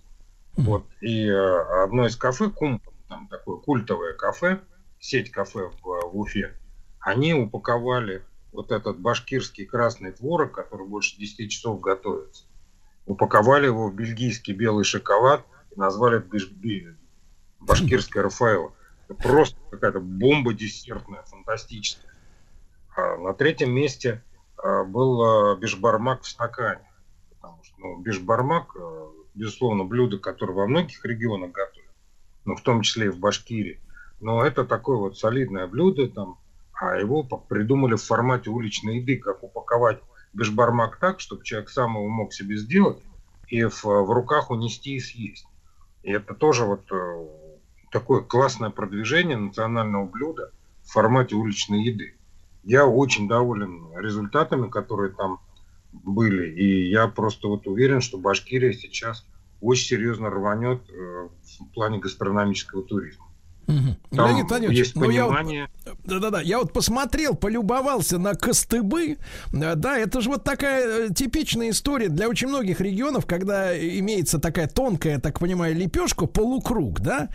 И суть в том, что внутри там находится, потому что в разных регионах разные, так сказать, вещи туда внутрь попадают. Э, И, и самое главное, наверное, что вся вот эта еда, о которой мы говорим, она ведь такой handmade, то есть ручного производства, то, что не могут э, себе загрести так сказать, алчные, например, какие-то сетевые производители монстры, да, которые не пустят эту вещь э, в тираж, да, э, как это случилось, например, с пельменями, да, потому что у нас есть люди, которые лепят дома пельмени, но это скорее такой э, какой-то э, опыт, э, скорее, ск- скорее налаживания внутрисемейных отношений, чем приготовление пищи, да, мы уже забыли, что такое ручные пельмени, а вот эти все вещи, они только в ручном виде и могут существовать, вот только с пылу с жару прямо здесь и сейчас, да, это вот удивительно и чудесно. В наше время вот этого стандартизации и конвейера, вот эти вот э, мало, мало, как говорится, оптовые партии, они вызывают восхищение, правда?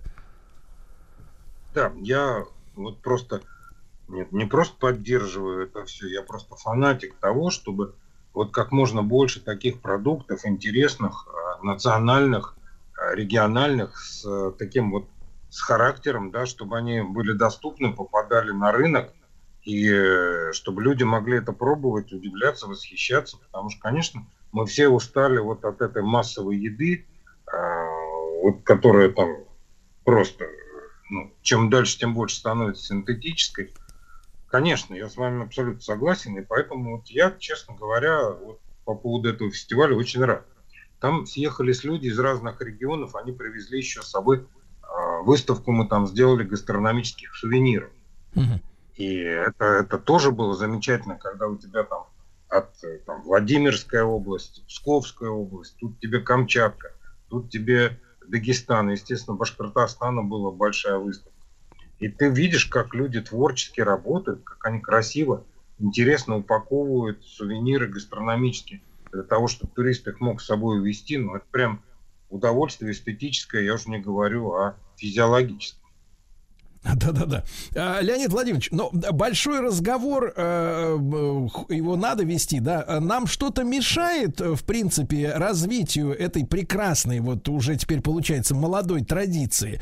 Или нам мешает только лень, э, условно говоря, или есть какой-то фактор, который, с вашей точки зрения, тормозит развитие процесса? Или процесс идет в нужном направлении с нужной скоростью? Ну, по поводу направления я бы так сказал, что Федеральное агентство по туризму ну, очень четко осознает, что гастрономический туризм может быть для нашей страны очень э, интересным таким фактором притяжения и для развития внутреннего туризма, и для внешнего туризма. И вот э, сейчас активные шаги Ростуризм предпринимает. А вопрос скорости, ну это всегда так. Мы всегда хотим быстрее и всегда как говорят, кожи русские не любят быстрой езды. Но в случае, но в случае с едой, с едой, Леонид Владимирович, мы понимаем, что хорошее блюдо по щелчку из микроволновки не, вы, не вылазит, как говорится. Для него это мы понимаем нужно время. Леонид Владимирович Гелиптерман, э, Гелиптерман с нами, мы продолжим после короткой рекламы.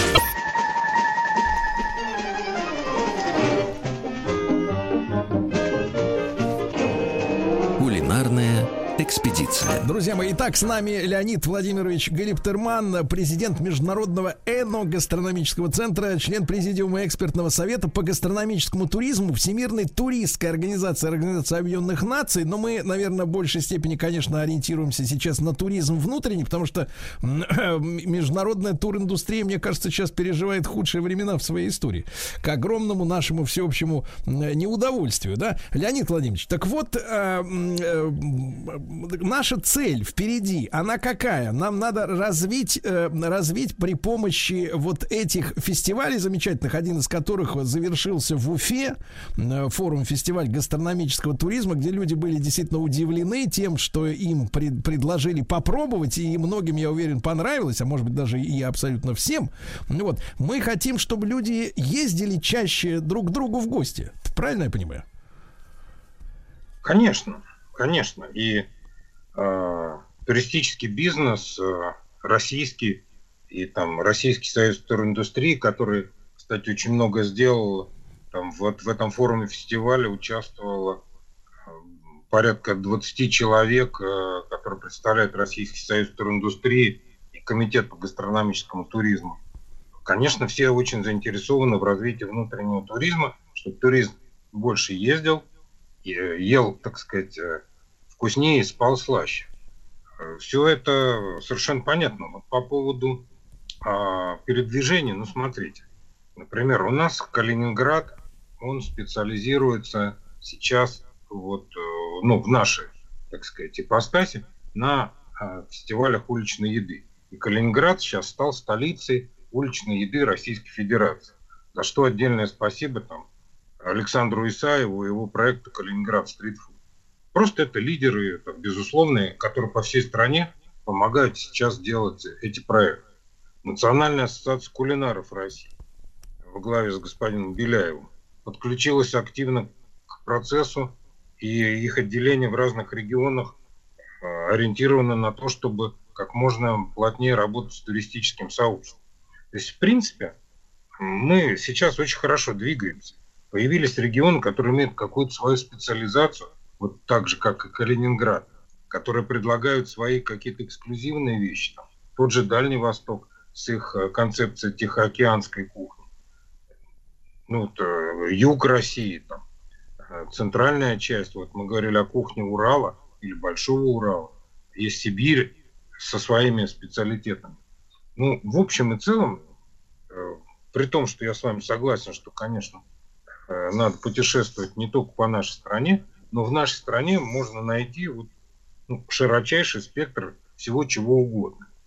Поэтому, конечно, мы все заинтересованы в том, чтобы люди больше ездили, больше узнавали, а чем больше ты ездишь и узнаешь, тем больше ты любишь то место, откуда ты произошел. Это да, патриотизм, конечно. в конце концов. Конечно. Леонид Владимирович, а, ну и об участниках несколько слов, да. А, это какие-то прославленные шефы, а, люди там, а, так сказать, 40 плюс, отстоявшие, так сказать, у жаровни десятилетия, да, или это вот молодые ребята потянулись, там молодые девчонки. Вот какой-то портрет у вас сформировался вот этих участников фестиваля уже второго, который в Уфе прошел? Ну, на самом деле, еще раз хочу подчеркнуть, что фестиваль уличной еды это была важная, но это была только часть того, что там происходило.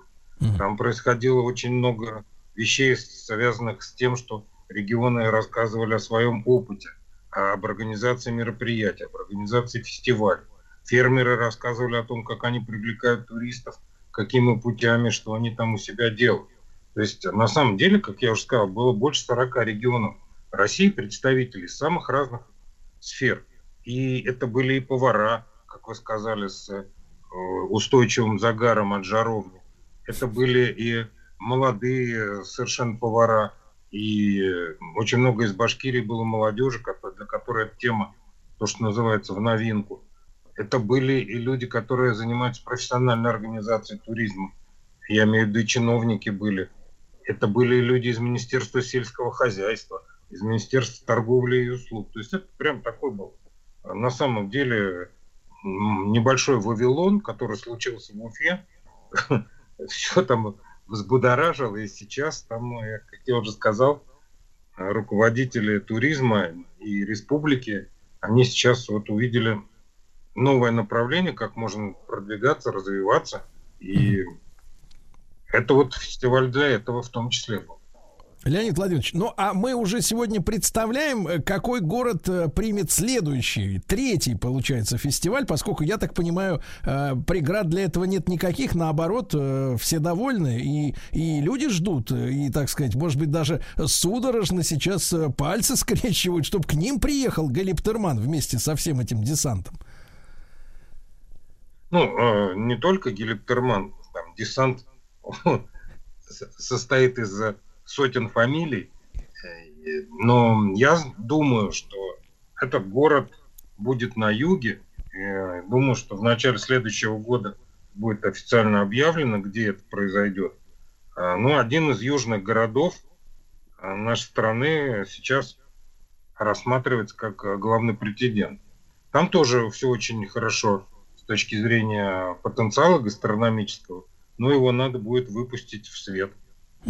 И представляете, а Леонид Владимирович, мы с вами вот, э, ну, я, конечно, в, в ми, э, как говорится, в милипусечной, так сказать, степени э, в этом принимаю участие, в это монстр, но мы развиваем вот этот прекрасную новую гастрономическую тури, туристическую традицию на фоне чудовищных статистических цифр, которые были опубликованы на этой неделе, что 24% жителей нашей страны не хотят готовить на новогодний стол у себя дома, а будут за заказывать готовую еду из, так сказать, от доставщиков.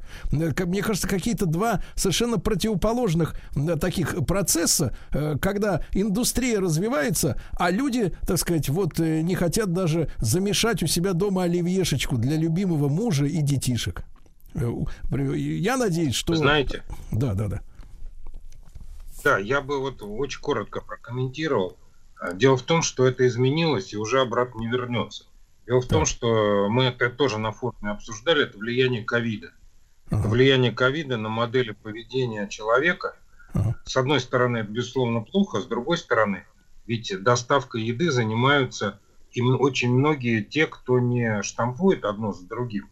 Да. А вот те же маленькие кафешки Ну да. кондитерские Так, как говорится, рестораны. тогда ситуация Можете им в помощь. Да, ну вы как немножко нас обнадежили. Леонид Владимирович Гелиптерман, президент Международного эногастрономического центра, был в нашем проекте кулинарной экспедиции. Спасибо ему огромное. Еще больше подкастов «Маяка» насмотрим.